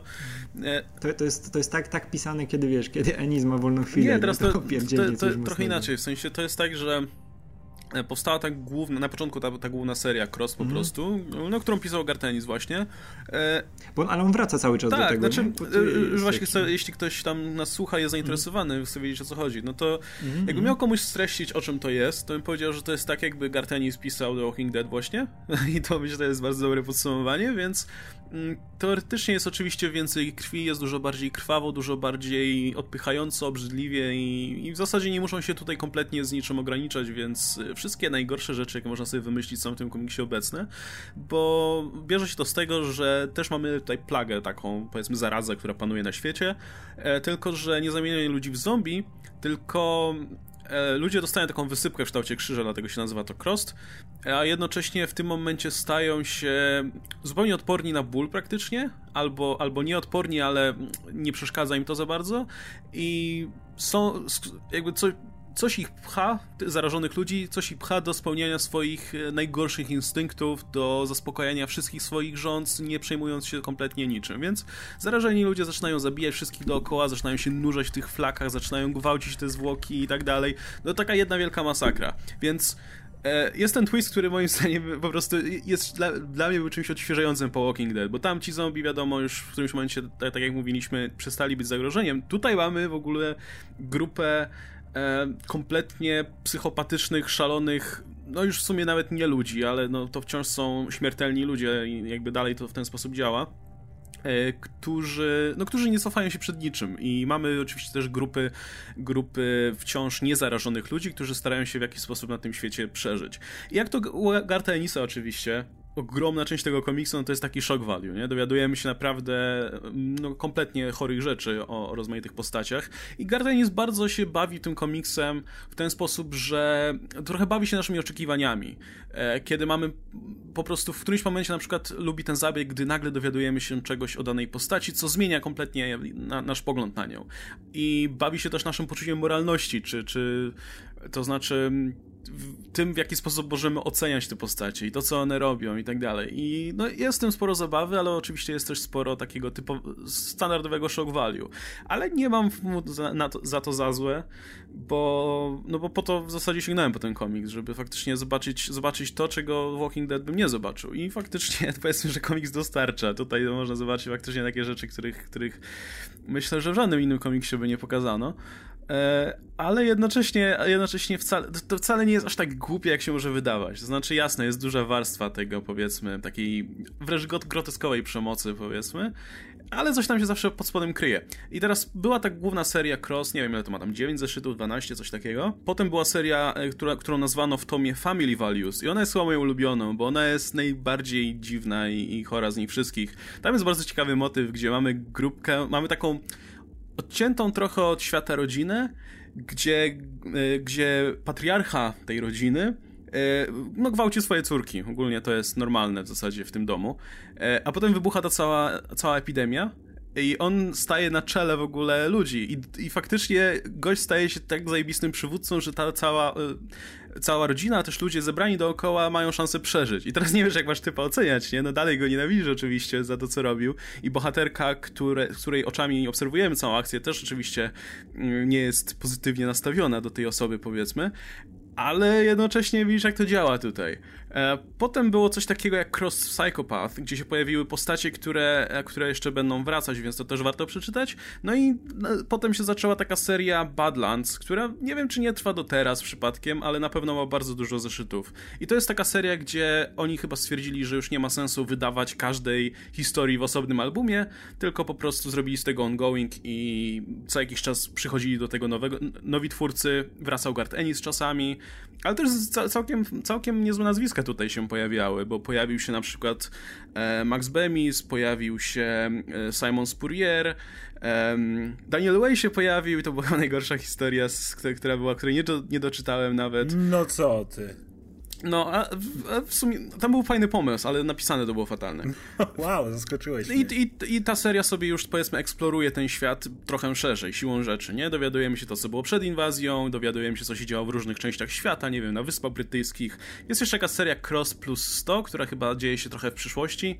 E, I to Alan Moore pisał, ale do tego jeszcze nie dotarłem, także, e, także nie, jeszcze, sporo przede mną. Ale kurczę, na, razie mi się to całkiem fajnie czyta, bo też no z racji tego, że nie skupiamy się na losach jednych bohaterów, tylko sobie tak skaczemy to, po tym całym świecie, no to nie nudzi się to tak szybko. Nie, w sensie nie trzeba się przywiązywać do tych bohaterów, a wręcz warto się nie przywiązywać do tych bohaterów w tych historiach, bo oni zazwyczaj nie kończą zbyt dobrze.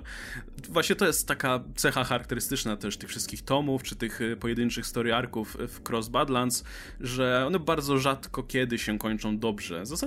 W zasadzie najczęściej wszyscy po prostu giną albo są zamienieni w, w ale, ale czasami się zdarza, że są pozytywne zakończenia, więc i tak liczysz zawsze, że być może ty, tym razem akurat się uda. Zazwyczaj oczywiście zostaje, zostają te oczekiwania zmiażdżone.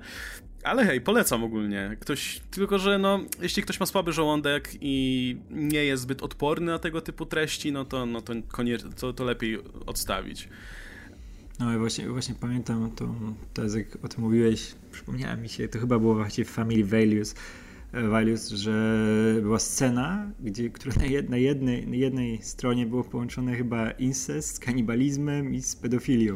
No bardzo, bardzo. Co, coś takiego, no, Tam no, było... no. I, Ojej, tam... i pamiętam, że to było dosyć, no, mocne. Tak, wiesz, tylko to też masz zawsze wzięte trochę w nawias, to znaczy, gdyby tak, te wszystkie... Tak, tak, ja pa... po, poza oczywiście konwencją komiksu, to masz jeszcze ten motyw, że no, gdyby te wszystkie obsceniczne rzeczy robili ludzie, no to, mo... to by było dużo bardziej szokujące, a tu robią to jednak ludzie, którzy są zarażeni, więc nie są sobą i tak dalej, więc jednocześnie nie, nie, nie, to nie jest to samo, nie? W jakiś tam sposób.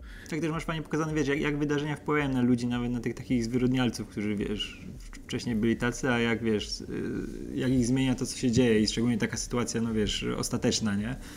Pamiętam, że to było na początku, bo ja tam czytałem właśnie tą pierwszą, pierwszą chyba właśnie te 12 numerów, a później te Family Values. I, to mi się podobało, że jednak, wiesz, to jest dalej ten taki mocno, wiesz, zupełnie trashowy horror, nie? Ale, ale jednak cały czas tam miał radochę Ennis w pisaniu tego, nie? Żeby się pobawić też czytelnikiem. Tak, no i też, też chodzi o to, że są tu pomysły pewne, nie? To nie, nie jest, tak, tak. to nie jest tylko historia o tym, jak to, jak to, wiesz, masz grupę zombie, mm. którzy zjadają, zarażają i kopulują za wszystkim, co się rusza, ale pod tym są całkiem ciekawe historie o ludziach. To jest, no właśnie to, to jest idealny moim zdaniem materiał na komiks, gdzie, gdzie wiesz, nie trzeba się martwić oznaczeniami wiekowymi, nie, można, nie trzeba się martwić budżetem i tak dalej, tylko można te, te naprawdę szalone i, i kompletnie zdegenerowane historie pisać. E, to, to jest takie katarktyczne jednak, że, że czytasz sobie coś takiego i jakby do, ta dawka, wiesz, krwi i przemocy i seksu, jaką musisz od popkultury otrzymać, jest skompresowana w jednym komiksie, więc już masz spokój i potem możesz wrócić, wiesz, do oglądania, e, wiesz, kucyków, czy, czy ten, czy Adventure Time, czy czegoś. Okej, okay, słuchajcie, czy, e, czy macie jakieś pozycje o tej tematyce, których chcecie o... powiedzieć? Pamiętam jak, to, to mam w ogóle traumę z tym związaną, bo w 94 roku pamiętam jak w grudniu bo to był bodajże chyba grudniowy numer. E, moja mama kupiła mi Batmana, bo zbierałem wtedy Batmana mocno i on tam już miał takie schizowe historie, ale w tym numerze było Sanctum. Znacie Sanctum Majka Mignoli? Nie. No to, to, to jest bodajże chyba jedna z ostatnich rzeczy, którą pisał przed Hellboyem, nie? Taką ten jeszcze jak właśnie tam współpracował z DC.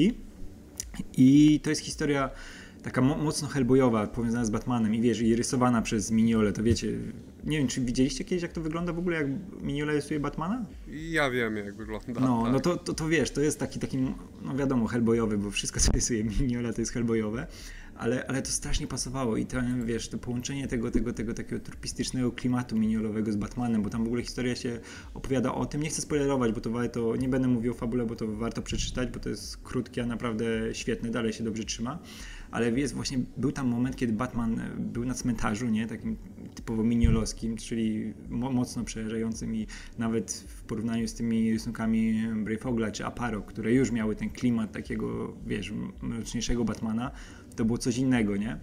I on tam właśnie wpada w pewnym momencie do krypt jakiś taki, wiesz, i tam się, wiesz, pojawiają takie całkowicie schizowe rzeczy, demony i, i takie, wiesz, a ja byłem wtedy, wiesz, dzieciakiem kilkuletnim, to naprawdę działało mocno. Jak miałeś tam jakiegoś demona, który mówi, wiesz, że tam ożywia mnie krew umrającego mordercy i takie rzeczy. I, tak, tak, ale wiesz, dla dzieciaka to było coś takiego naprawdę mocnego i to dalej wygląda świetnie. Szczególnie możecie sobie wygooglać okładkę Batman Sanctum, gdzie jest tam taki Batman, wiesz, nagrobek i szkielety. Tak, widzisz, nie? Ten, ta czerwień, Tak, kurczę, tak, właśnie przeglądam, przeglądam kadry z tego komiksu i faktycznie wygląda niesamowicie sama wygląda... okładka jest przerażająca z tym Batmanem tak, zagrzebanym tak, w ziemi. Tak.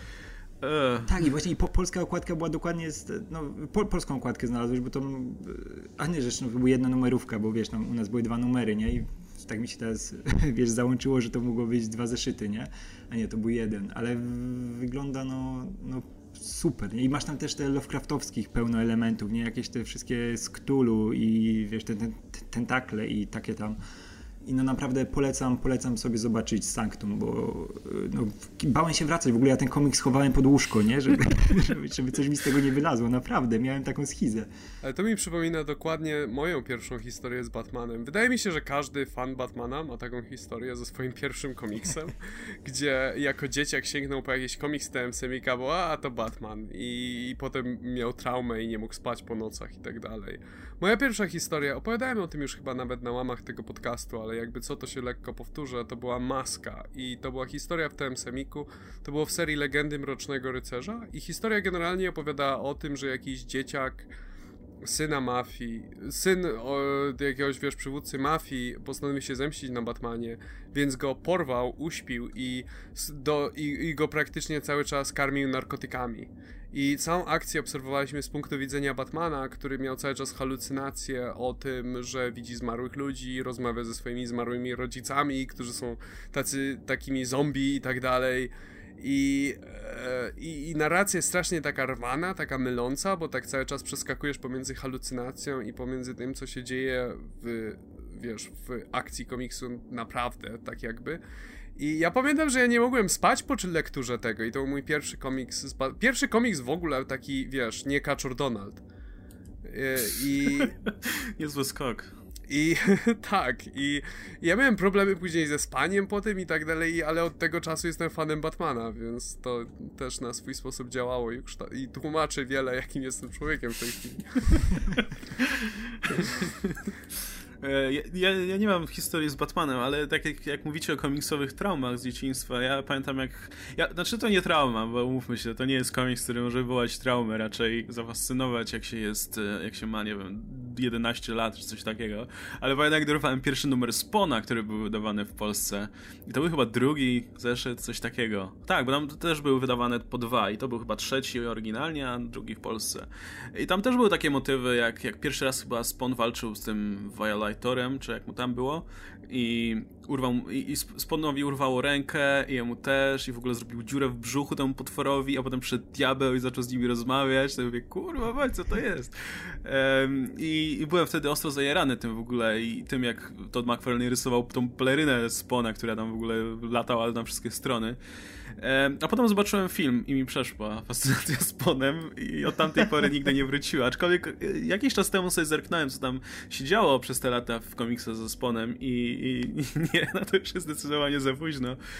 Ale też sprawdzałem jakieś ostatnie zeszyty i e, nie wiem, co się stało Sponowi, czemu ma teraz twarz i, i ten, i ostre zęby i ale, ale to już chyba przebrzmiały temat. Ale jak, jak wyjdzie ten osławiony film Toda McFarlane'a e, z astronomicznym budżetem 10 milionów dolarów, no to, to sprawdzę z ciekawości. To za, za tą kasę to on chyba to w stylu kabuki zrobi, bo nie wiem. No ale będzie. I tak miałby lepsze, i tak miałby lepsze rękę. efekty niż ten film z lat 90., jakby był zrobiony w stylu kabuki. Chyba tak. Ej, ale tam, tam była fajna peleryna. Ja się jarałem peleryną z tego starego filmu. Jak na tamte czasy to była całkiem nieźle animowana. To chyba tak pamiętasz. No chyba może pamiętam. Chyba tak. wiesz, ja to osta ostatni raz widziałem 100 lat temu, więc nie, a nie mam, nie mam ochoty wracać. To było takie ciekłe CGI. No ale wtedy to wiesz, wtedy to wyglądało tak kurczę jak fajnie. Ale trzeba przyznać, że peleryna jest najlepszą rzeczą najlepszą. w tym filmie. No to jest jak ja gdyby na... nic innego nie jest tak dobre jak ta peleryna. Wiesz, w ogóle, to jest najlepsze, co dostajesz. Ale, ale wiesz, że jak masz taki film, który nawet za dzieciaka cię nie jara, to naprawdę z nim jest coś nie tak. Nie? No tak. To gorzej nawet niż przy Batmanie tak, ja Robin, pamiętam, który, z dzieciakami Ja jara. pamiętam ten film, że miał taką balasową okładkę, tylko z taką lekko znaczoną, wy, wyłażącą z cienia twarzą spona. We wszystkich komiksach TM Semika była reklama tego komiksu, tak, tego było. filmu. Po prostu każdego Spidermana, jakiego kupowałem i to tam na końcu Spawn, zobacz, ale, o kurde, ale, ale fajny, ale był, był, był, był, wtedy albo Spawn, albo taka gra z małpą. Tak, Rage to się nazywa. O właśnie. Rage, e, ale, nie, ale to właśnie pamiętam, że, ale też ten sam tytuł, Spawn, tak fajnie wyglądał, za cholernie i byłem, nie wiedziałem jak to wymówić, więc każdy z, moich znajomych miał inną wersję, jak, jak, jak powiedzieć Spawn. No oczywiście. E, ale, ale to już swoją drogą. Natomiast w ogóle a propos filmów, to ja myślę, że e, jakimś cudem te, znaczy jakimś cudem, myślę, że to jest taka reguła, że te horrorowe postacie, około horrorowe postacie jakoś nie mogły się doczekać porządnego jednak filmu, bo Blade chyba najlepiej wypadł na tym wszystkim, bo ten pierwszy Blade był taki mech, drugi był świetny, a potem... Nie no, w drugim były, w drugim były konkretne horrorowe motywy. No, no to był Del Toro, wiadomo, nie? Monster Ale movie. w ogóle to był też bardzo dobry film. I To był Monster Movie taki no, solidny. e, z masą pojebanych pomysłów, no a no i na tym się ta seria skończyła oczywiście, nie, nie było żadnego Trzeciego kolejnego było. filmu. E, no ale już, nie wiem, Ghost Rider na przykład, to... O kurde, Ghost Rider. No, I z, cały czas z, ze sporym zdziwieniem e, widzę, że ten film, szczególnie ten pierwszy film z Ghost Riderem się cieszy jakąś dziwną popularnością i za każdym razem jak coś wspominam, jak ten film się, to się pojawiają obrońcy, nie wiem dlaczego. Ale co, w tym filmie nie da się nic bronić, nic. Ale mało tego, i to będzie dobry moment, żeby tego przejść, bo wiem, że Radek się ze mną nie zgadza. Ja uważam, że Ghost Rider nie miał tak naprawdę nigdy żadnej dobrej, takiej naprawdę solidnej swojej serii. Poza, nie wiem, no to zrobi Reyesem lubiłem z Marvel Now, ale to inny Ghost Rider. Natomiast ani Blaze, ani Catch, mimo tego, że mieli całkiem fajne wystąpienia u innych osób, nie mieli tak naprawdę nigdy żadnej solidnej serii swojej, więc Kurczę. tak naprawdę ciężko według mnie było adaptować coś, co nawet w komiksach tak naprawdę nie działało. No Wiesz, ja, ja, ja lubię tą serię Arona i strasznie ona mnie bawi mnie Nie. cały czas i wiesz, te debilne rozwiązania to właśnie budowanie tego, że Zatkiel jest takim super badassem, a na końcu zostaje po prostu w pierdol. Poza kadrem. Z, jak on się nazywał? Poczekaj. Zatkiel. Z, Zatkiel, dobrze, a jak ja powiedziałem? Zatkiel, no. No, Dobrze no. powiedziałeś. No, No, i on dostaje w pierdol poza No kadrem. tak, tak.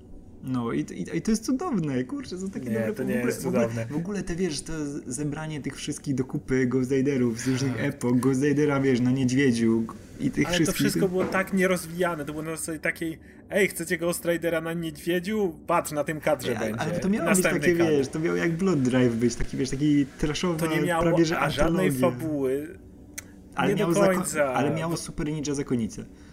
Ninja Zakonnice były spoko, ale to, to był wyjątek. Natomiast Nie, ja się ja zgodzę, ogólnie jak że- czytałem to, bo na początku pisał to Daniel Way, bo to jest ten cały wątek. No to wiesz, stwierdziłem przebrnę to, wiem, że to Way, niczego się dobrego po tym nie spodziewam, nic dobrego nie dostałem, więc tu nie było jakby Mhm. oczekiwania. jak, w oczekiwania w porządku. sumie. No Spełnił absolutnie.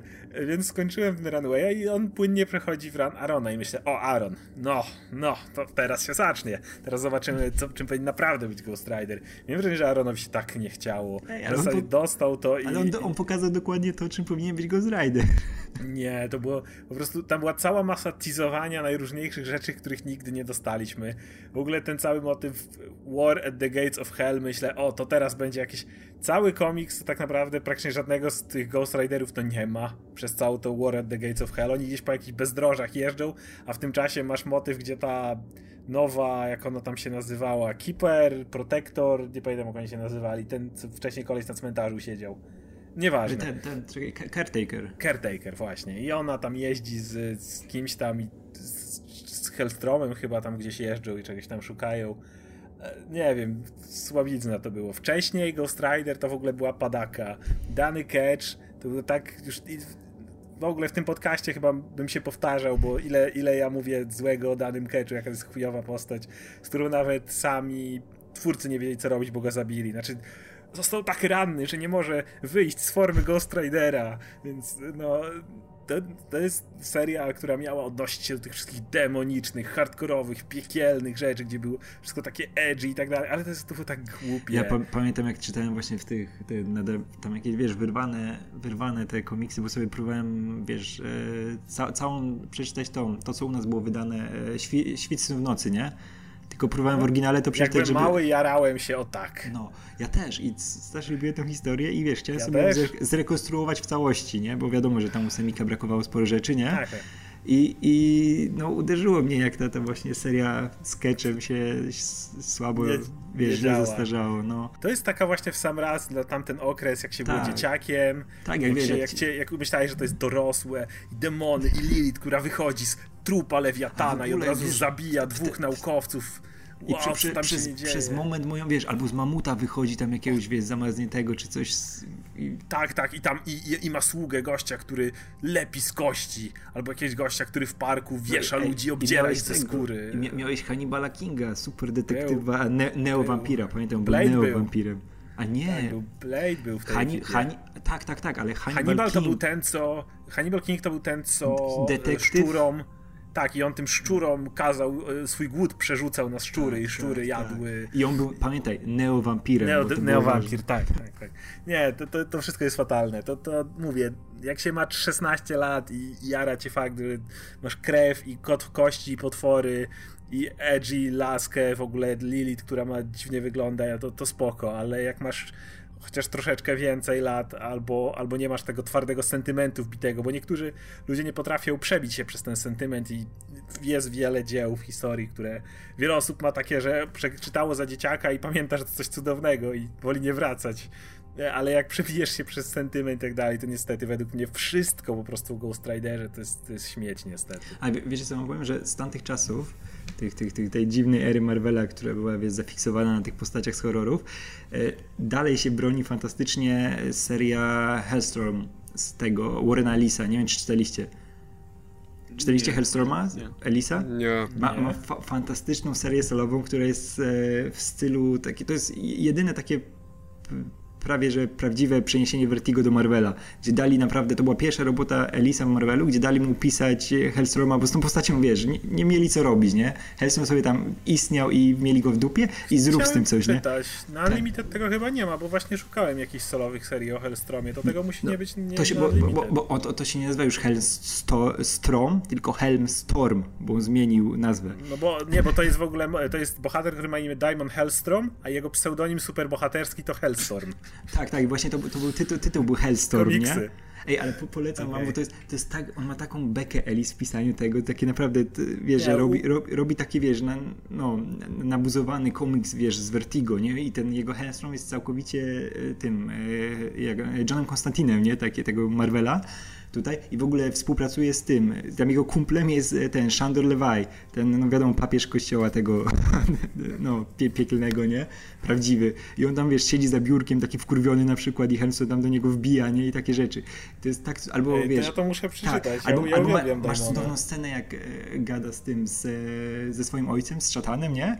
I pal, pali fajkę w tym czasie i na koniec rozmowy mu strzela tą fajką, wiesz, tak w twarz, nie? I sobie idzie. I tam są cały czas takie motywy i... Albo, albo masz ten... na Unlimited. Tak, szukaj, bo masz, albo masz scenę, jak jest w tym swoim debilnym kostiumie, tam ma jakieś przebitki, jak z Wietnamu chyba, czy coś takiego, bo już dobrze nie pamiętam, gdzie jest w tym swoim kolorowym, tym żółto-czerwonym kostiumie, z tymi widłami, co biegał w latach e, No 70., tak, nie? Tak, tak, tak, tak. I ma tak, wiesz, pada deszcz i jest taki wielki panel, że on stoi na dachu i czemu nikt nie kocha syna szatana, tak drze się, wiesz, i widać, że Elis miał tyle, tyle beki z pisania tego, nie? Niestety na Unlimited jest tylko seria z lat 70., która się nazywa Son of Satan i tyle. Kurczę, ja cze- czekam, czekam aż to w trade'ach jakiś wydadzą albo coś, bo to, to jest naprawdę tak dziwna seria i tak, tak naprawdę jedyne Muszę porządne Vertigo. Marvela. I nikt, nikt o tym nie pamięta, bo to wiesz, to była seria pisana tylko sobie tak, o Ennis sobie wiesz, popisze i wszyscy zapomną. No ale tak jesteśmy jeszcze przy latach 90., to warto wspomnieć o mega popularnej serii, którą każdy czytał, każdy ma sentyment, ale to jest po prostu dobra seria. Eee, no to były ostatnie łowy Cravena, które były zrobione ewidentnie w klimacie grozy Spidermana. Gdzie ca- wszystko było takie bardzo. Ca- cała seria miała budzić niepokój wokół. Czytasz Spidermana i dostajesz się do czego czytasz jakiś rodzaj horroru czy czegoś takiego.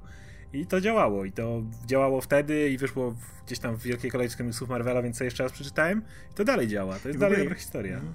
I, ma- I masz w ogóle po tym miałeś ten okres, gdzie McFarlane w całym swoim ranie próbował, wiesz, łączyć tego Spidermana z takim, takim no, z, dosyć twardym horrorem, wiesz, jak na, jak na Spidermana, nie? Tego przyjaciela z sąsiedztwa, wiesz, miałeś e, Torment, który w Mega Marvelu, o ile dobrze pamiętam, wyszedł, pierwszy chyba, nie? To, co z Lizardem i z tą, z tą e, Tak. się? No, z tą, z tą szamanką Udu. E, Miałeś też później te maski, wiesz, albo Subcity, gdzie on się tam bujał po kanałach i tam były naprawdę takie Mor, schizowe mor, rzeczy. mor, Morbius tam z tymi, tym, Tak, tam, tak, tych, tak, jak oni, tak. bezdo, bezdomnych tam łapał. Tak, tak, tak. I to ca- cały ra- ran tego, albo ten e, zmysły z Wendigo i z e, Loganem, nie? Gdzie, oni, A, gdzie tam tak, ktoś... po lesie ktoś, biegali, kto- tam tak, był ktoś- morderca. Mhm. A to było bardzo fajne. To, było, Tak, to, było, tak. to się broniło, bo cały motyw, że masz potwora w lesie, ale idea była taka, że to nie potwór zabija i dojść do tego, kto Mhm. zabija, czy potwór, czy nie potwór. I miałeś to wszystko rzucone Spidermana, Wolverina, no to było niezłe. Tak, ja właśnie czytałem jakiś czas temu wywiad z McFarlane'em, że, że on chciał właśnie tę swoje, swoją miłość do takiego, wiesz, twórczego horroru przenieść na tego Spidermana i zobaczyć, jak to będzie działało, nie? Że cało, cały jego staż przy Spidermanie, ten solowy, gdzie był scenarzystą i rysownikiem, to jest właśnie takie, wiesz, wiwisekcja Spidermana pod względem wodków e, z horroru. No i to, wiesz, to nie są dobrze pisane komiksy, bo no, nie, nie był nigdy geniuszem pisania McFarlane, ale, ale wiesz, ale połączenie jednak tego, tego te, tekstu z tymi rysunkami no, nadal fantastycznymi broni się po latach. Intryga była niezła, tak, nawet tak, jeżeli tak. dialogi nie, nie błyszczały. Mhm. E, zrobiłem szybki research i ta seria z e, się nazywa Hellstorm, Prince of Lies i Warren Ellis zaczął to pisać od 12 zeszytu, jakby ktoś był ciekaw i chciał, chciał o, Właśnie, właśnie, tak, I, tak, i tak. faktycznie wygląda jak Vertigo, nawet, nawet kreska jest bardzo podobna. Do... Nawet ma tam, jest jedna okładka, no, która jest znaleźć, z Lobo. Jak wpiszecie od razu, wiesz, Hellson Prince of Lies, to tam jest chyba piąta na, na Google Grafika, gdzie jest Lobo totalnie. Okej. Okay. Um... Dobra, a właśnie, jak już jesteśmy przy tych y, horrorach Marvela, bo tak, jakby ktoś mnie zapytał, żebym polecił jakiś horrorowy komiks z DC na przykład, to myślę, że nie miałbym żadnego problemu, bo nawet w podcaście mówiliśmy często o, nie wiem, Animal Manie, chociażby y, Jeffa Lemira, czy, czy tym, hmm. czy rozmaitych inkarnacjach Swamp Thing'a w zasadzie, czy można podać jakiś właśnie Hellblazer, jakiegoś Hellblazera, czy Dark Justice League Dark, czy Frankensteina Lemira, który też był fantastyczny, jeśli ktoś chce bardziej takie action horror, powiedzmy. E, nie wiem, czy macie coś do dodania jeszcze, jeśli chodzi o jakieś dobre tytuły z DC? Wszystko, wszystko co Clay Jones rysował. Wiesz, ten jego ba Batman wampiryczny, ten Elseworld, El, El, Elseworld, tak, tak, tak. E, jego Deadman. Mm. Później ten jego Deadman, którego teraz chyba w tradzie nawet wydali e, całość tego które jest fantastycznie narysowane i Batman, który był od razu po Nightfallu, gdzie tam była od trojki się zaczynało, ile dobrze pamiętam, gdzie on rysował takie, wiesz, naprawdę creepy Batmana z, no wystarczy sobie wygooglać, że to wygląda fantastycznie do dzisiaj. Nawet sobie trade'a kupiłem e, jakiś czas temu tych historii jego, które on rysował i scenariusze pisał Doug Monk. I to nadal się broni, to jest tak dobrze narysowany. No wygląda fantastycznie, polecam, polecam sobie przypomnieć takie rzeczy. Kelly Jones. Okej. Okay. E, natomiast jakby ktoś, mnie, jakby ktoś mnie zapytał, czy, czy jestem w stanie polecić jakiś horrorowy komiks z Marvelu, to miałbym trochę problem, szczerze mówiąc. Bo dawno, od bardzo dawna nic takiego mi nie... W sensie nie, żaden komiks w tym stylu jakby nie wpadł mi w oko za no, bardzo. Moon Knight to, to na pewno no, zahaczał w wielu miejscach no, o tematykę powiedzmy, ten lisowy szczególnie, nie? I ten run dal, i dalsze rany, powiedzmy.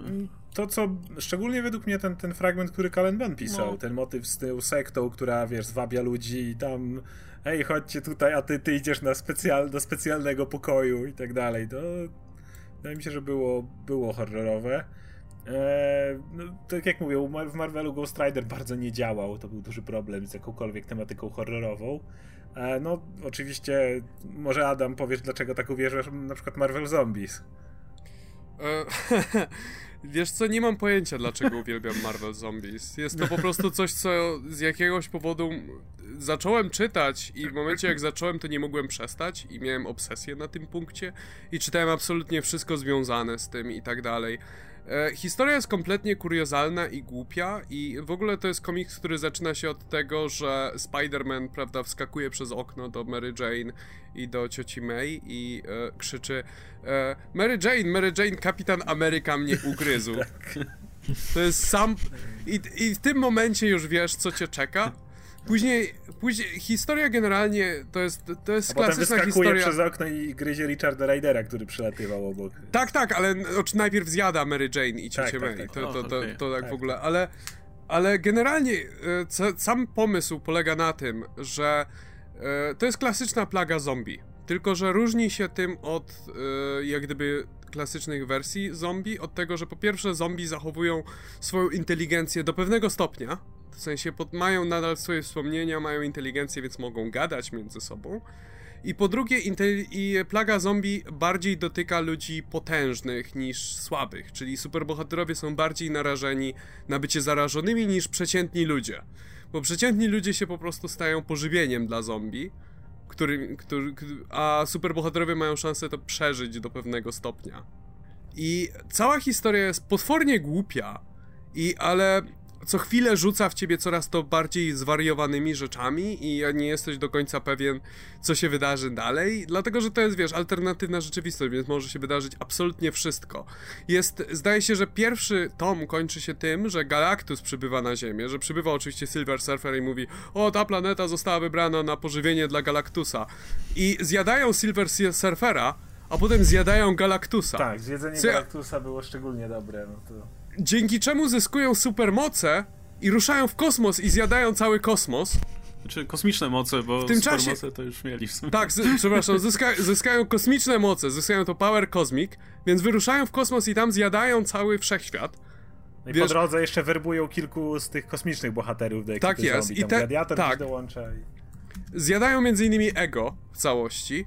I w międzyczasie na Ziemi się tworzy taki Mad Max, postapokalipsa, bo już jak gdyby wszystkie zombiaki wyleciały w kosmos wyżerać resztę wszechświata.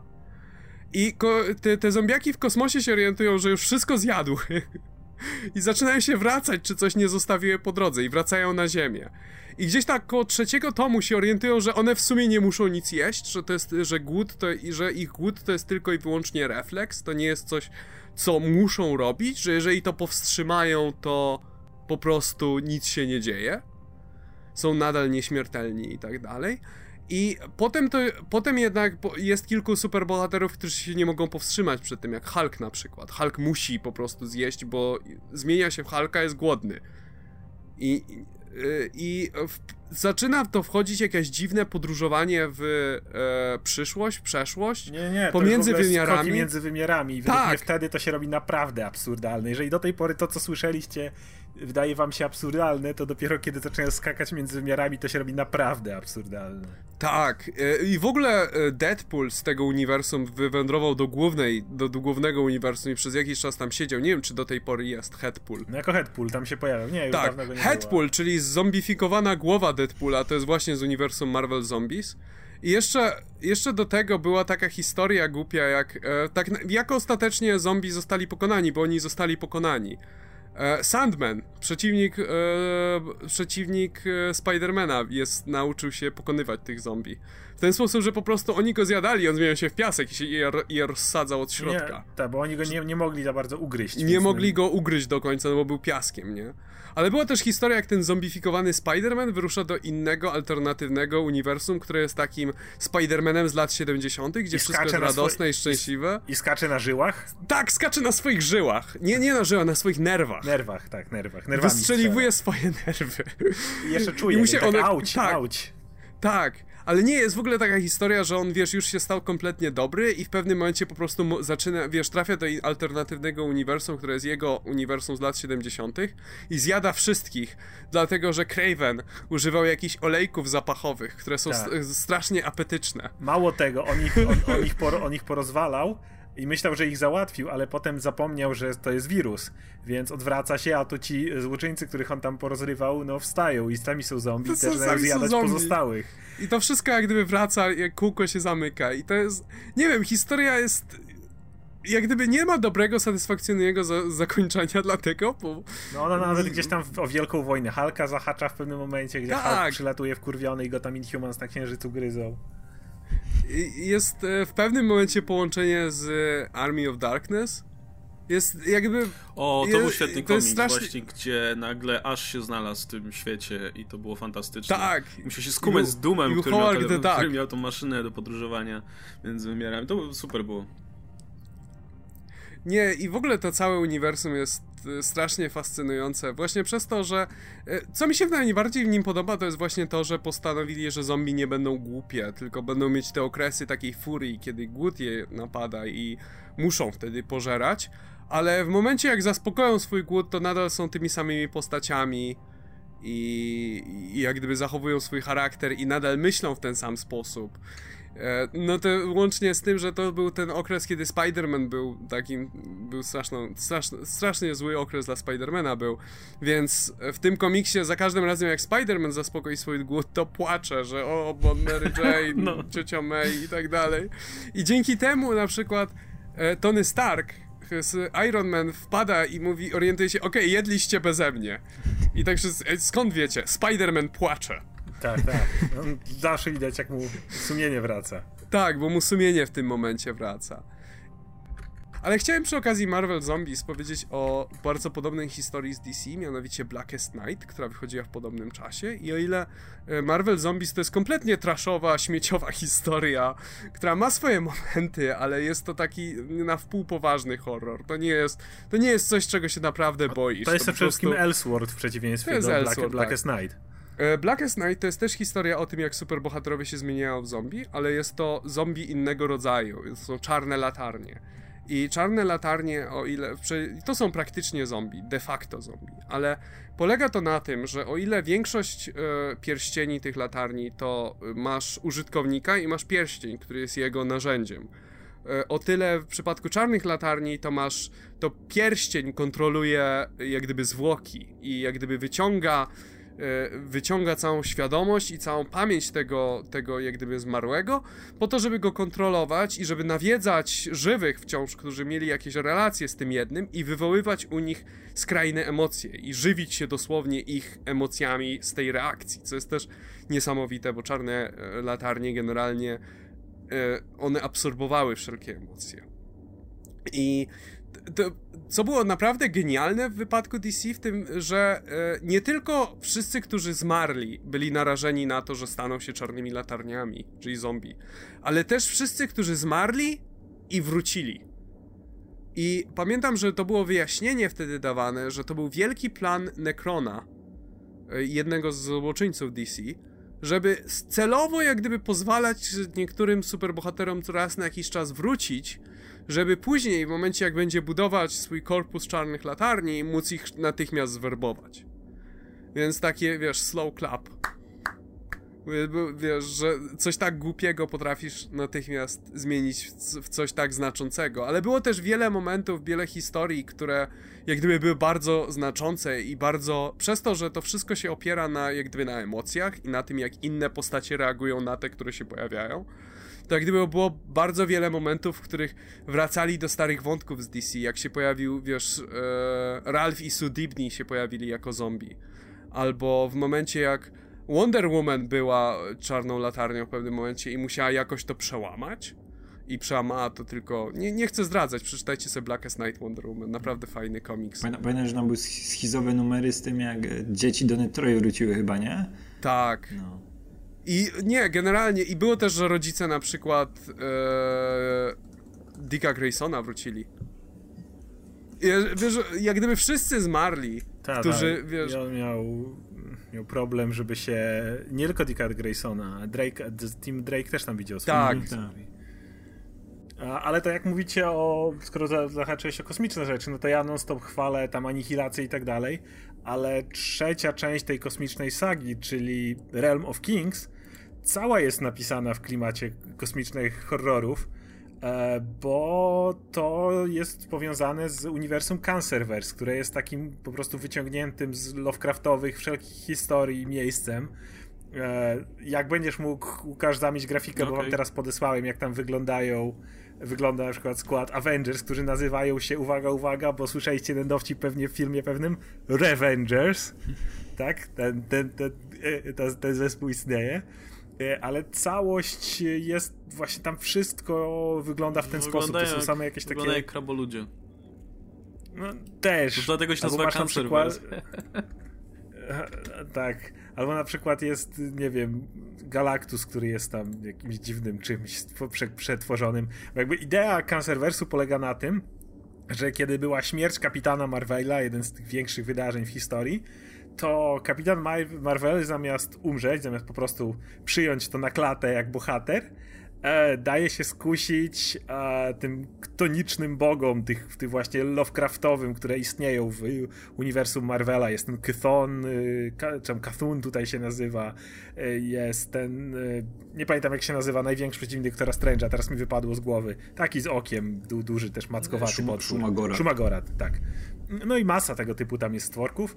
E, i on się jakby im e, oddaje im no, no jakby daje im zawładnąć sobą i na wszystkich innych bohaterów to jakby też przesyła i w ten sposób powstaje uniwersum, według mnie też bardzo podoba mi się horror, który jest postawiony trochę na głowie, bo zawsze jakby największą przeciwnością jest śmierć i mamy jakiś, wiecie, zakon śmierci czy coś takiego, a te uniwersum jest odwrotne. To jest uniwersum, w którym śmierć została kompletnie wyeliminowana.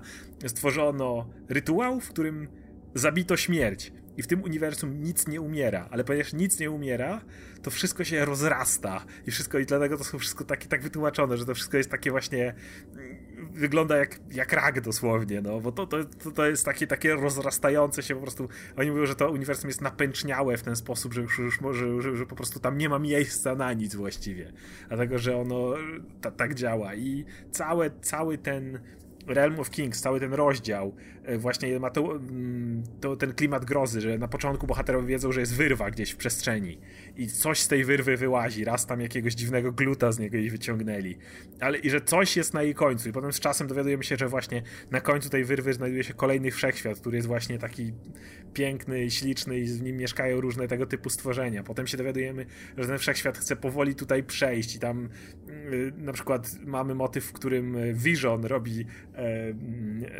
ten ruch oporu ro, robotów gdzieś tam na innej planecie, no bo roboty nie są żywe, więc siłą rzeczy.